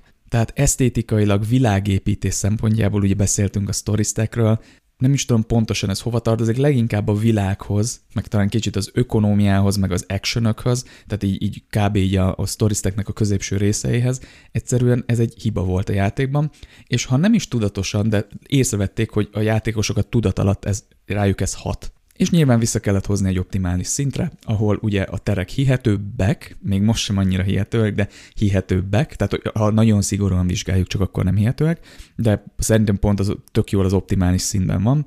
Tehát vissza, vissza kellett hozni, ezt újra kellett gondolni, és ez hatott a procedurálisan generált mapokra. Szóval megint csak benne van a GDC előadásban, ez nem akarok még jobban a részletekbe menni, nagyon érdekes, és viszont egy remek példa arra, hogy milyen összefüggések vannak a különböző komponensek között, és erre akkor tudunk rájönni, ha tesztelünk. Ezt mindig ki fogom emelni, folyamatosan el fogom mondani, playtestek folyamatosan és iterálni.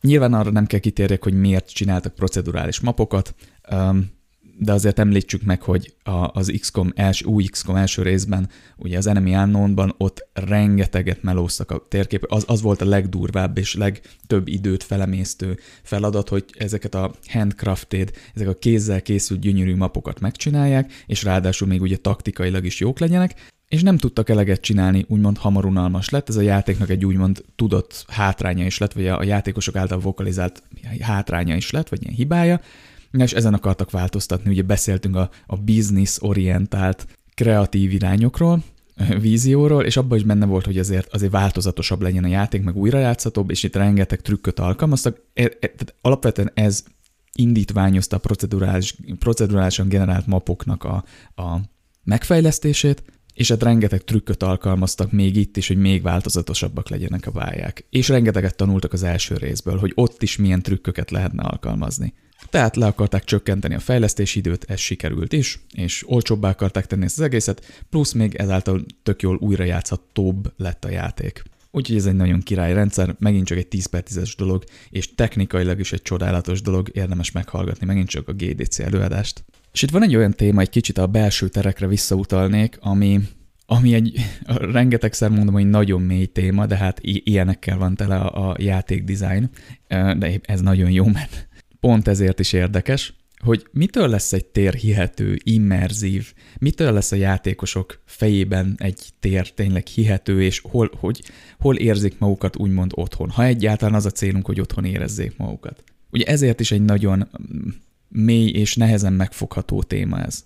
Az Alexandernek a 15 um, tulajdonsága nagyon jó mm, kiinduló alap lehet, de itt azért játékdizájnban sok-sok másik dolog is van nem kell mindennek tökéletesnek lennie. Tehát nem arról van szó, hogy tökéletesen kellene reprodukálnunk bizonyos tereket. Tehát vannak olyan dolgok, amiket a játékosok, emberek megszoktak, és egyébként eltérnek a logikától. Most egy tök jó példa erre, hogy volt egy, van egy disney játék, ami egy ilyen családi élmény, a Karib-tenger kalózai tímre építve, és ott bemegy egy család, és akkor egy, egy rövid kis ilyen kalandban irányíthatnak egy hajót nyilván egy kalózhajót, és a gyerekek lövöldözhetnek az ágyukkal, nagyon király cucc, érdemes megnézni, azt hiszem Karib-tenger kalózai, Fight for the Buccaneers Gold, valami ilyesmi a neve, mindegy, megtaláljátok. Ez egy ilyen Disney családi program, és amikor készült ez a játék, akkor a hajók, amikor az ellenséges hajókat dizájnolták, akkor úgy nézett ki a, a hajó, a, aki éppen haladt, hogy nyilván fújta a vitorláját a szél, és a zászló a hajónak a tetején nyilván ellenkező irányba állt, mint amerről fúj a szél, hiszen ahogy a zászlót fújja a szél, az úgy az ellenkező irányba áll. Viszont a játékosok ezt így jelezték, hogy a, a zászló rossz irányba áll. Mert hát ugye süvít a hajó, és ugye ahogy süvít a hajó, akkor így a, ahogy, pont, hogy hátrafelé kéne állnia a zászlónak. A játékdizájnerek mondták, hogy nem, a valóságban nem így van. Ugye fúj bele a vitorlába a szél, és a zászló ellen, ellen irányba áll. És akkor, ja, tényleg, ezen nem is gondolkodtunk. Viszont ahelyett, hogy folyamatosan magyarázták volna ezt a teszteken, inkább fogták ezt az alkalmat, és hát basszus, hát ez a logikus a játékosoknak, akkor ne csináljuk már azt, hogy ben hagyunk a játékba egy pontot, ami mindig megakad a szemük, fordítsuk meg azt a rohadt zászlót. Onnantól kezdve senki nem szólt. És nyilván azzal kapcsolatban se szóltak, hogy az összes vitorla egy irányba állt, tehát merőlegesen a hajóra, és mindegyik hajó nyilván a szélrózsa minden irányából jött, ami megint csak nem realisztikus, mert a szél egy irányból tud úgy általában fújni, Nem vagyok egyébként ilyen, ilyen hajó uh, fan, tehát lehet, hogy több irányból is jöhet szél, meg megfogni, meg stb. Nem vagyok egy ilyen vitorlás beállítottságú, de nyilván a játékosok rohadtul nem vették észre. Nyilván, tehát ezzel, ezzel úgy prototipizálták is, hogy mi lenne, hogyha a szélnek megfelelően állnának a vitorlák. Teljesen felesleges volt. Kutya nem vette észre, hogy a vitorlák mindig merőlegesen állnak a hajóra, tehát mint egy ilyen merev testként forgolódnak a vízen. De azt nyilván kiszúrták, hogy az ászló amúgy jó irányba áll, de nekik rossz irányba állt. Szóval ezt csak azért hoztam példának, hogy nem kell mindig a fizika és a, a a valóság törvényének megfelelően tereket építeni, de ettől függetlenül van egy határ, van egy ilyen mesdje, egy optimális minimum, amit viszont teljesíteni kell ezzel kapcsolatban. És megint csak mondom, tegyük félre azt, hogy mi a víziónk most egy kicsit, mert lehet, hogy éppen az a víziónk, hogy valami nagyon idegen teret adjunk a játékosnak, ahol diszkomfortot érez, és nincs semmiféle metainformációja, semmi ahhoz, hogy, hogy ő ebben a térben amúgy tudjon mozogni, tudjon gondolkodni, meg tudja értelmezni. Ez egy dolog. De most maradjunk itt, itt olyan kreatív irányoknál, ami valamilyen szinten a valóságra támaszkodik. Na és én most ezt a, ezt a mesdjét, én ezt nem fogom tudni megmondani, mert ez, itt jöttem rá, amikor terveztem ezt az adást, hogy, és próbáltam lekutatni azt, hogy ideális pályadizájn és en, ennek a témáját lekutatni, hogy ez még egy eléggé kev, kevés információt adó, és vagy nem igazán kutatott téma. Viszont nagyon durván észrevehető téma, és a játékosok által ezt nagyon jól észre is veszik, és ez nem máshol látszik legjobban, mint a, mint a Souls játékoknál, vagyis a souls -oknál. Nemrég a, a social media felületeimen ki is raktam egy ilyen kis posztot, hogy elkezdtem foglalkozni ezzel a témával, és ebből egy blogcikket fogok írni, mert sokkal jobb ezt vizuálisan megjeleníteni példákkal, meg csártokat fogok kirakni, meg táblázatokat, mert elkezdett összeállni a kép, hogy például a Steel Rising-ba vagy a Time Asia-ba, ami két Souls-like játék, amik mechanikailag amúgy jól működnek, és egyébként sajnos most így a, a hamarosan jövő és eléggé hype Pinocchios Dark Souls, a Lies of P-ben is ugyanezt érzem, hogy egyszerűen zavaróak a terek. Tehát egyszerűen valami baj van a terekkel, valami baj van a level designnal, és visszamész 2011-be vagy 9-be, a Dragon's Dogmához, vagy a Dark Soulshoz, vagy a Demon Soulshoz, és hihetőbb egy 10-12 évvel ezelőtti játéknak a terei, mint amit most 2023-ban fogunk kapni mondjuk a Lies of P-ben. Jó, nem láttam még a játék összes terét, de a Steel Rising-nak meg a Time Asia-nak igen. És el tudom mondani róla, hogy valami baj van ezekkel a terekkel. És itt kezdett el ez a téma igazán érdekes lenni, és elkezdtem a souls -ok kapcsán ezt kidolgozni, és nagyon jó pontok kezdenek el uh, kirajzolódni, úgyhogy itt az immerzív és hihető tereket én le is zárnám, és majd figyeljétek a blogot, ami majd valószínűleg tavasszal, nyáron fog elindulni, tehát még nem most, mert ott az egyik induló cikk ezzel fog foglalkozni, és ha eszembe jut, akkor visszahivatkozok az XCOM 2-nek is a, a pálya dizájnjára, hogy, hogy itt valójában amúgy mi is történik, és hogy tudták ezt feloldani. De titeket is egyébként bíztatnálak, hogy mélyedjetek el ebben a témában, mert még nem annyira jól kutatott téma, viszont lehet nagyon jól is csinálni, meg lehet nagyon rosszul is csinálni, és nem csak annyi a lényeg hogy egy térnél, hogy, hogy legyen tele részletekkel, mert a részletes terek azok hihetőbbek, vagy éppen hasonlítson, meg stb. Ez egy mélyebb téma.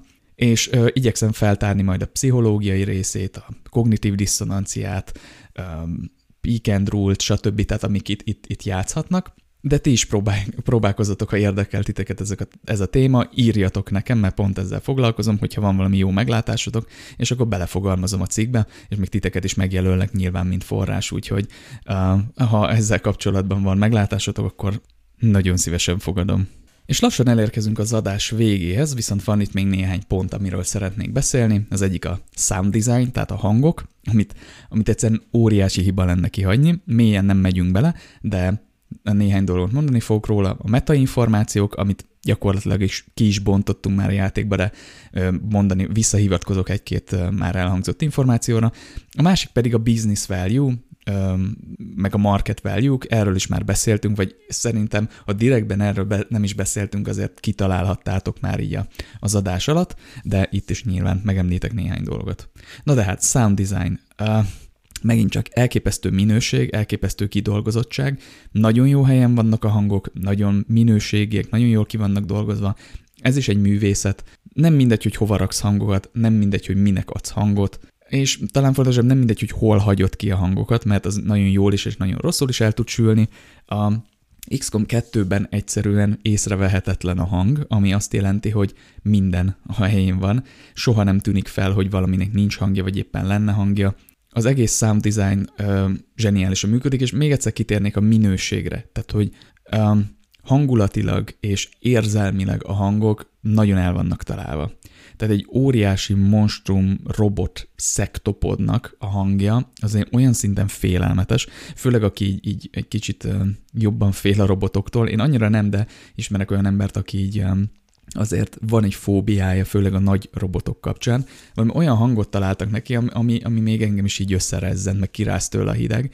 Rohadt jó, például a robotok hangja, de a különböző idegeneknek is azért nagyon komolyan meg van csinálva a hangdizájnja, meg a fegyvereknek, Nyilván minden hihető, attól függetlenül, hogy olyan dolgok, amiket soha nem láttunk, de nagyon ügyesen létrehozták ezeket, úgyhogy megint csak egy nagyon jó vizsgálati pont, és hát a zenék, úristen, te jó, a zenék fantasztikusak a játékban. Megint csak hangulatilag, a helyük a játékban. Nézzétek meg, hogy éppen egy adott screen, vagy egy adott szituáció, amiben vagytok a játékban, annak éppen mit kell kommunikálnia azok alapján, amiről most beszéltünk, rengeteg információ, de nézzétek meg, hogy, hogy egy adott helyen mi az az érzelem, amit egy játékosnak terveztek, hogy átéljen, a, a játéknak a designerei, és hallgassátok meg a zenét mögötte, hogy mennyire tökéletesen beáll mögé. Nyilván ez, erről is beszéltünk már talán a Darkest dungeon adásban, hogy a vízió, a kreatív irány és a, a design vízió az, egy jól megfogalmazott vízió, ami itt a zenét is úgymond meg fogja határozni. Nyilván a, a, a nagyon szoros teamwork, hogy amikor éppen a, valaminek a vizualitását, játékmechanikáit és egyébként a zenéjét is tervezik, azok, akkor ezek a csapatok kommunikáljanak és, és beszéljenek. És nyilván egy jó direktor, aki ezt összefogja, mint ugye Jake Solomon, de hogyha alapvetően a játéknak a víziója jól ki van dolgozva, és ezt a különböző um, fejlesztői szervek tudják, tehát a grafikusok, a zenészek, a designerek, a, a fejlesztők, akkor ez, ez koherenciában fog megjelenni. És természetesen ez itt gyönyörű koherenciában van, tehát mondjuk egy olyan misszió, ahol éppen a, a csatornákba sunyultok, akkor, akkor, és még nem történtek meg a concealmentet, tehát a csapatotok még, még rejtőzködik, akkor is van egy adott zene, és amikor megtörik ez a, ez a rejtőzködés, és tényleg face-to-face el kell bánnod az idegenekkel, akkor is kapni fogsz egy zenét, és többfélét nyilván, és ezek a zenék nem lesznek unalmasak. Nem, 400, már lassan 500 óra játékidő után nem unalmasak ezek a zenék, imádom őket, folyamatosan ott vannak, nyilván ez egy minőségi mutató is, de főleg az, hogy nagyon beillenek a, a különböző szituációkban, megint csak, csak pozitív dolgokat tudok róla mondani, és a XCOM 2-nek a zenéi olyanok, amiket játékon kívül is szoktam hallgatni, főleg a Tactic Legacy pakkal, Tactical Legacy pakkal jövő zenék, amik a UFO Defense-nek, az eredeti XCOM játéknak a zenéjét dolgozták át ilyen rokkos, néha már metálos változatba, fantasztikus, és gyönyörűen illik a játékba, úgyhogy sound design megint csak 10 per 10. A metainformációkról annyit, ugye a metainformációk azok, amivel érkeznek a játékosok, rengeteget beszéltünk róla, hogy a, a kőkemény rajongók ugye az UFO Defense-ből is jöhetnek, az XCOM 1-nek a tanulságait használták a kettőnek a fejlesztése alatt, és ez egy jó pozíció, hogy már van egy rajongói bázisod, akikre építheted, akikből nyerhető információkra építheted a következő részt, és hát ugye metainformációk ilyen szempontból nagyon jók, hogy jó pár dolgot már nem kellett elmagyarázni a játékosnak, ez egyébként egy olyan vizsgálati pont a játékoknál, amik, a, ami azért nagyon fontos, mert rengeteg shortcutot tud nekünk adni, mind onboarding szempontjából, mind vizuális, meg, meg bármilyen design szempontból, hogy mik azok az információk, amiket a játékosok már tudnak, amiket nem kell nekik elmagyarázni, vagy nem kell annyira az arcukba tolni. Ezek lehetnek story elemek, mint mondtam, UI elemek, játékmechanikák. Mindenképpen tartsuk szem előtt, de most ennyivel le is zárnám, mert ahogy mondtam, nem térünk ki mindenre részletesen, csak néhány, néhány dolgot ugye dolgoztunk ki most így. Lassan már négy és fél órában így a két epizódot összemondva részletesen. És hát ugye a biznisz, sokat beszélhetnénk a bizniszről, a market value-król.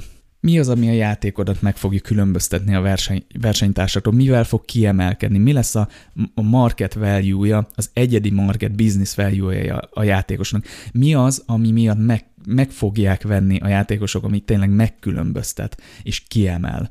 Hát az XCOM 2-nél van pár ilyen, ugye, hogyha indik, indik vagyunk, tehát kis fejlesztő cégek, egyemeres cégek, akkor ott jó stratégia egyetlen egy ilyenre koncentrálni, és azt nagyon jól megcsinálni, mert valószínűleg arra lesz forrás, és arra lesz idő. Ha minden éppen, hogy csak nem totál szar, tehát hogy, hogy még vállalható, de a játéknak van egy része, ami egyébként fantasztikus, és ö, egyedi, és, és tökéletesen működik, egy indi azzal el tud lavírozni.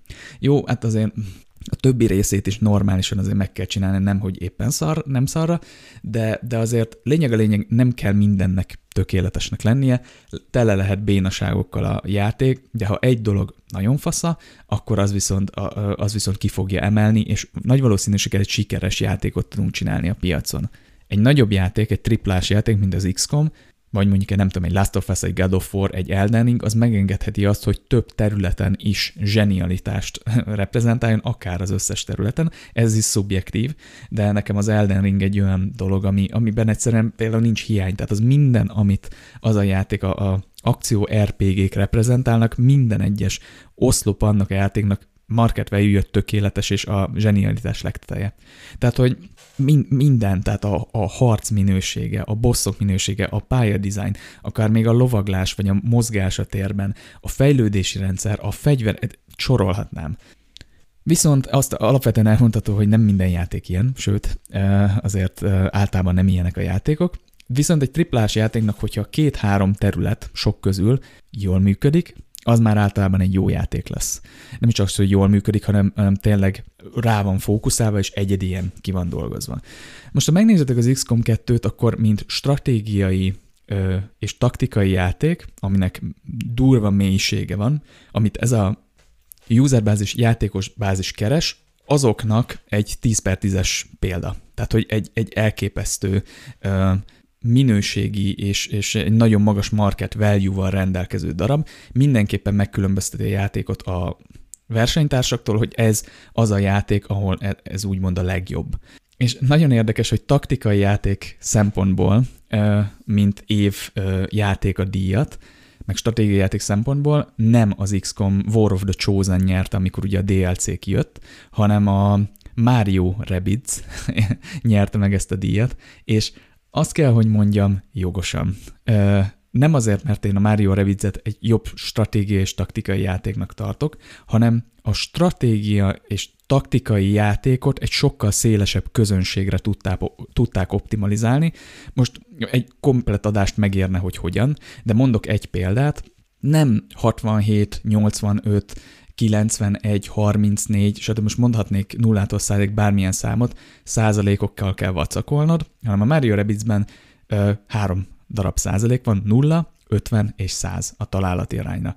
És gyakorlatilag a stratégiát és a taktikát, inkább taktikát egy puzzle játék szintjére optimalizálták, ami sokkal befogadhatóbb egy sokkal nagyobb közönségnek, és éppen ezért, ugye amikor azon röhögtek az emberek, hogy ez a Máriós XCOM, akkor így senki sem gondolta, hogy, hogy ennyi ö, ember fog ezzel játszani, ennyi embert fog behozni a taktikai játékok világába, és ezért a, az egy dologért már ö, azt mondom, jogos ez a díj, mert óriási itt nyitott a taktikai játékoknak a világán, még az XCOM 2 azért valljuk be egy hardcore játék, ahol van egy fal, amiről rengeteget beszéltünk, amit nem, nem mindenki tör át de mindenképpen az egyik legkiemelkedőbb darab, darab a piacon. Ugye ott van még az újrajátszhatóság, a random mechanikák, a moddolhatóság, ez mind-mind egy, egy nagyon erős market value, egy selling value, ott van a történet, és igazából, hogyha Hát a történet az, hogy a más versenytársakkal, játékok, amiknek története van, hasonlítjuk össze, hát nem az XCOM 2-höz fogsz menni egy lebilincselő történetért, de azért mondjuk egy 10 per 6-ot azért megér a, a történeti value is, és hát van benne egy közepesen mély, vagy hát alsó közepesen mély testre szabhatóság is, és sorolhatnánk még a market value-kat, közepesen mély az ilyen 4-es, 5-ös, inkább 4-es ezen a 10-es listán, de szépen fel lehetne építeni a játéknak a market value-it, és azoknak a szintjét, és azt fogjátok látni, hogy a játék nem mindenhol akar a, a, a élre törni. Tehát például, ahogy mondtam, testeszabhatóság vagy a történet szempontjából, hát nem, nem, nem a legjobb, sőt, igazából igazán közepes, de nem is kell annak lennie. Mert ebben a pont azért, mert ismerik ugye a userbázisokat, és tudják, hogy mik azok a market value amikkel ennél a játékos bázisnál ki lehet emelkedni.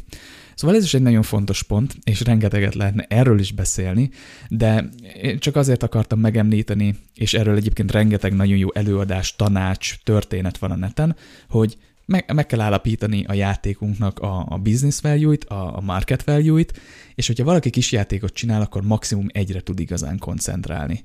Tehát például arra, hogy van egy Metroidvania játékod, nem biztos, hogy a legjobb pályák lesznek benne. Nem biztos, hogy a legtöbb skill, legtöbb skill lesz benne, vagy a legérdekesebb. Lehet nem lesz a legjobb a grafikája. Lehet, hogy nem lesz a legérdekesebb a grafikája. A zenék, a történet sem kiemelkedő, viszont ha például a harcot, a harcnak van, van valami újat tudsz mutatni, és valami egészen egyedi mélységet és, és filt akár tudsz adni annak, ami megkülönbözteti a versenytársaktól, amivel ki tud emelkedni, ez az egy is elég ahhoz, hogy egy nagyon sikeres játék legyen. Most, ha már Metroidvaniákról beszélünk, akkor vannak itt olyan játékok, ahol több kiemelkedő dolog van, például ugye a Hollow Knight, ami a grafikájával is kiemelkedett, a rendszereivel, sztoriával, pályadizájnjal, vagy a, a Blasphemous, ami megint csak nagyon sokféle dologba jó, de könnyen lehet olyan indie darabokat találni, amik híresek lettek, viszonylag sikeresek lettek, ha nem is nagyon sikeresek, mint az előző példák, de azok igazából csak egy dologba voltak jók, egy market value volt, de azt nagyon jól csinálták. Szóval ezt így most le is zárom, az a lényeg, legyen előttünk ez is a market value, erről még biztos sokat fogunk beszélni adásokban, mert az egész játék készítésben, játék fejlesztésben ez egy nagyon-nagyon fontos pont, és konkrétan a vízióknál már el kell döntenünk, hogy mi az, amire úgy igazán rá fogunk koncentrálni, és a vízióknál nyilván a scope belövése, hogy realisztikus szkópunk legyen, ott is nagyon fontos pont, tehát egy, tényleg ez egy, ez egy kritikus dolog a játékfejlesztésben. Viszont most e, egyelőre ennyit beszélünk róla egy az XCOM 2 kapcsán. És eredetileg terveztem még egy dolgot bemutatni, amit most én ki fogok hagyni, de ne aggódjatok, bőven fogunk még beszélni róla, mert ez egy játék elemzési technika. Én ezt talán az első adásban, vagy az első epizódban említettem is, hogy Mark Brown-tól ugye a Game Makers Toolkit nagyszerű designerétől tanultam. Most egy e-, egész friss videójában szerepelt ez a amúgy 2004-ben kidolgozott játékmechanikai, meg játékvizsgálati módszer, amit úgy hívnak MDA, azaz Mechanics, Dynamics and Aesthetics, én ezt most itt az XCOM 2 kapcsán kidolgoztam, de nem baj, most ezzel nem fogunk foglalkozni, mert még rátenne az adásra legalább fél óra 40 percet, amit nem szeretnék. Mert már így is nagyon hosszú ez az epizód, de ne aggódjatok, bőven elő fog kerülni még az MDA, meg lehet majd az XCOM 2 nek a, a felderített ilyen MDA vizsgálati pontjaira is majd vissza fog kivatkozni, mert ezeket itt elég jól kidolgoztam most. Viszont ha nem akartok várni, és érdekel titeket, akkor mindenképpen ajánlom, hogy nézzétek meg a Game Makers Toolkitnek az ide kapcsolódó videóját, és legalább akkor látni fogjátok előre, hogy miről is van szó, de nyilván majd, amikor er- erről beszélek egy következő epizódban, akkor meg fogom említ, vagy el fogom magyarázni a lényegét, és hogy hogyan érdemes alkalmazni, de a GMT videó erre tökéletes egy ilyen alapozásnak. Viszont ez lett volna akkor az XCOM 2-es design elemzés, XCOM 2 War of the Chosen design elemzésének a második epizódja. Hát ez egy jó kis tömény négy órás információ csomag lett, de szerintem nagyon megérte nekem is elkészíteni, meg szerintem nagyon megéri nektek is meghallgatni, mert mind a balansz kapcsán, mind a történet kapcsán, és az elegáns mechanikák, a kihívás, a flow, a motiváció és, és jutalmak kapcsán, ez nagyon jó kis értékes adás lett, amiből rengeteget tudtok tanulni, és hát én is a adás elkészítése alatt rengeteget tanultam, és hát nagyon remélem ismét sikerült jól átadni ezeket. Úgyhogy nyomjátok az XCOM 2-t, vizsgáljatok ti is, vizsgáljatok ezek alapján más játékokat is, és ahogy említettem, ahogy majd elkezd összeállni egy egész ilyen olvasható és gyakorlatba fektethető változat ennek a játék elemzési frameworknek, canvasnek, amit itt használtam most így először, ennek a Miro táblája kezdi összeállni, magyarázatokkal, meg, meg további canvas stb., akkor én ezt majd publikálni fogom, úgyhogy kövessétek a, a social media felületeimet, mert fogok erről majd megosztani ilyen kis életképeket, hogy ez hogy készül, milyen részeket adtam hozzá, és természetesen majd megosztom, amint, amint elkészül. Egyébként ez elég hamar megtörténhet, mert lehet, hogy az elkövetkezendő egy-két hétben megosztom, és akkor majd szépen építem, és közben ti is láthatjátok a, a, az építését, vagy hogyha kértek majd a Miro táblához hozzáférés, akár még kommentálhatjátok is, és segíthettek ennek a, ennek a frameworknek a felépítésében. De most nagyon köszönöm, hogy itt voltatok, és ismét hallgattátok a, a Solo Cure, a podcastet, tartsátok meg a jó szokásotokat, Hamarosan érkezünk jó pár vendéges adással, nagyon izgalmas témákkal és vendégekkel. Egyre több egyedi tartalommal jelentkezek Instagramon, Facebookon és a Twitteren is. Általában ezek így, így összhangban vannak, de kövessetek mindegyiken, mert néha osztok meg rövidebb szösszeneteket, csak egyiket, vagy fényképeket a másikon. És hát alakul egyébként az új weboldal, elkezdődött az arculattervezés, meg már a, a új weboldalnak a helyének a kialakítása, meg a dizájnjának a kialakítása, és hát elkezdtem, ahogy említettem, blogcikkeket írni, meg, meg a témákat összeírni, úgyhogy hamarosan kiegészülünk egy bloggal is, ahol nem a podcast részeket fogom így újra dolgozni és csak betűvel leírni, hanem teljesen más témákkal, praktikusan olyan témákkal fogtok találkozni, amik írásban jobban, praktikusabban el lehet mondani, meg ábrákkal, Úgyhogy lesz hamarosan blogunk is. Köszönöm még egyszer, hogy itt voltatok, hallgatjátok a podcastet. Ne felejtsétek el az epizódokat értékelni, lájkolni, ahol éppen hallgatjátok, mert ezzel is segítitek, hogy terjedjünk, és minél több emberhez ez a sok-sok információ, minőségi információ eljusson. Köszönöm, hogy hallgattok, hamarosan találkozunk, sziasztok!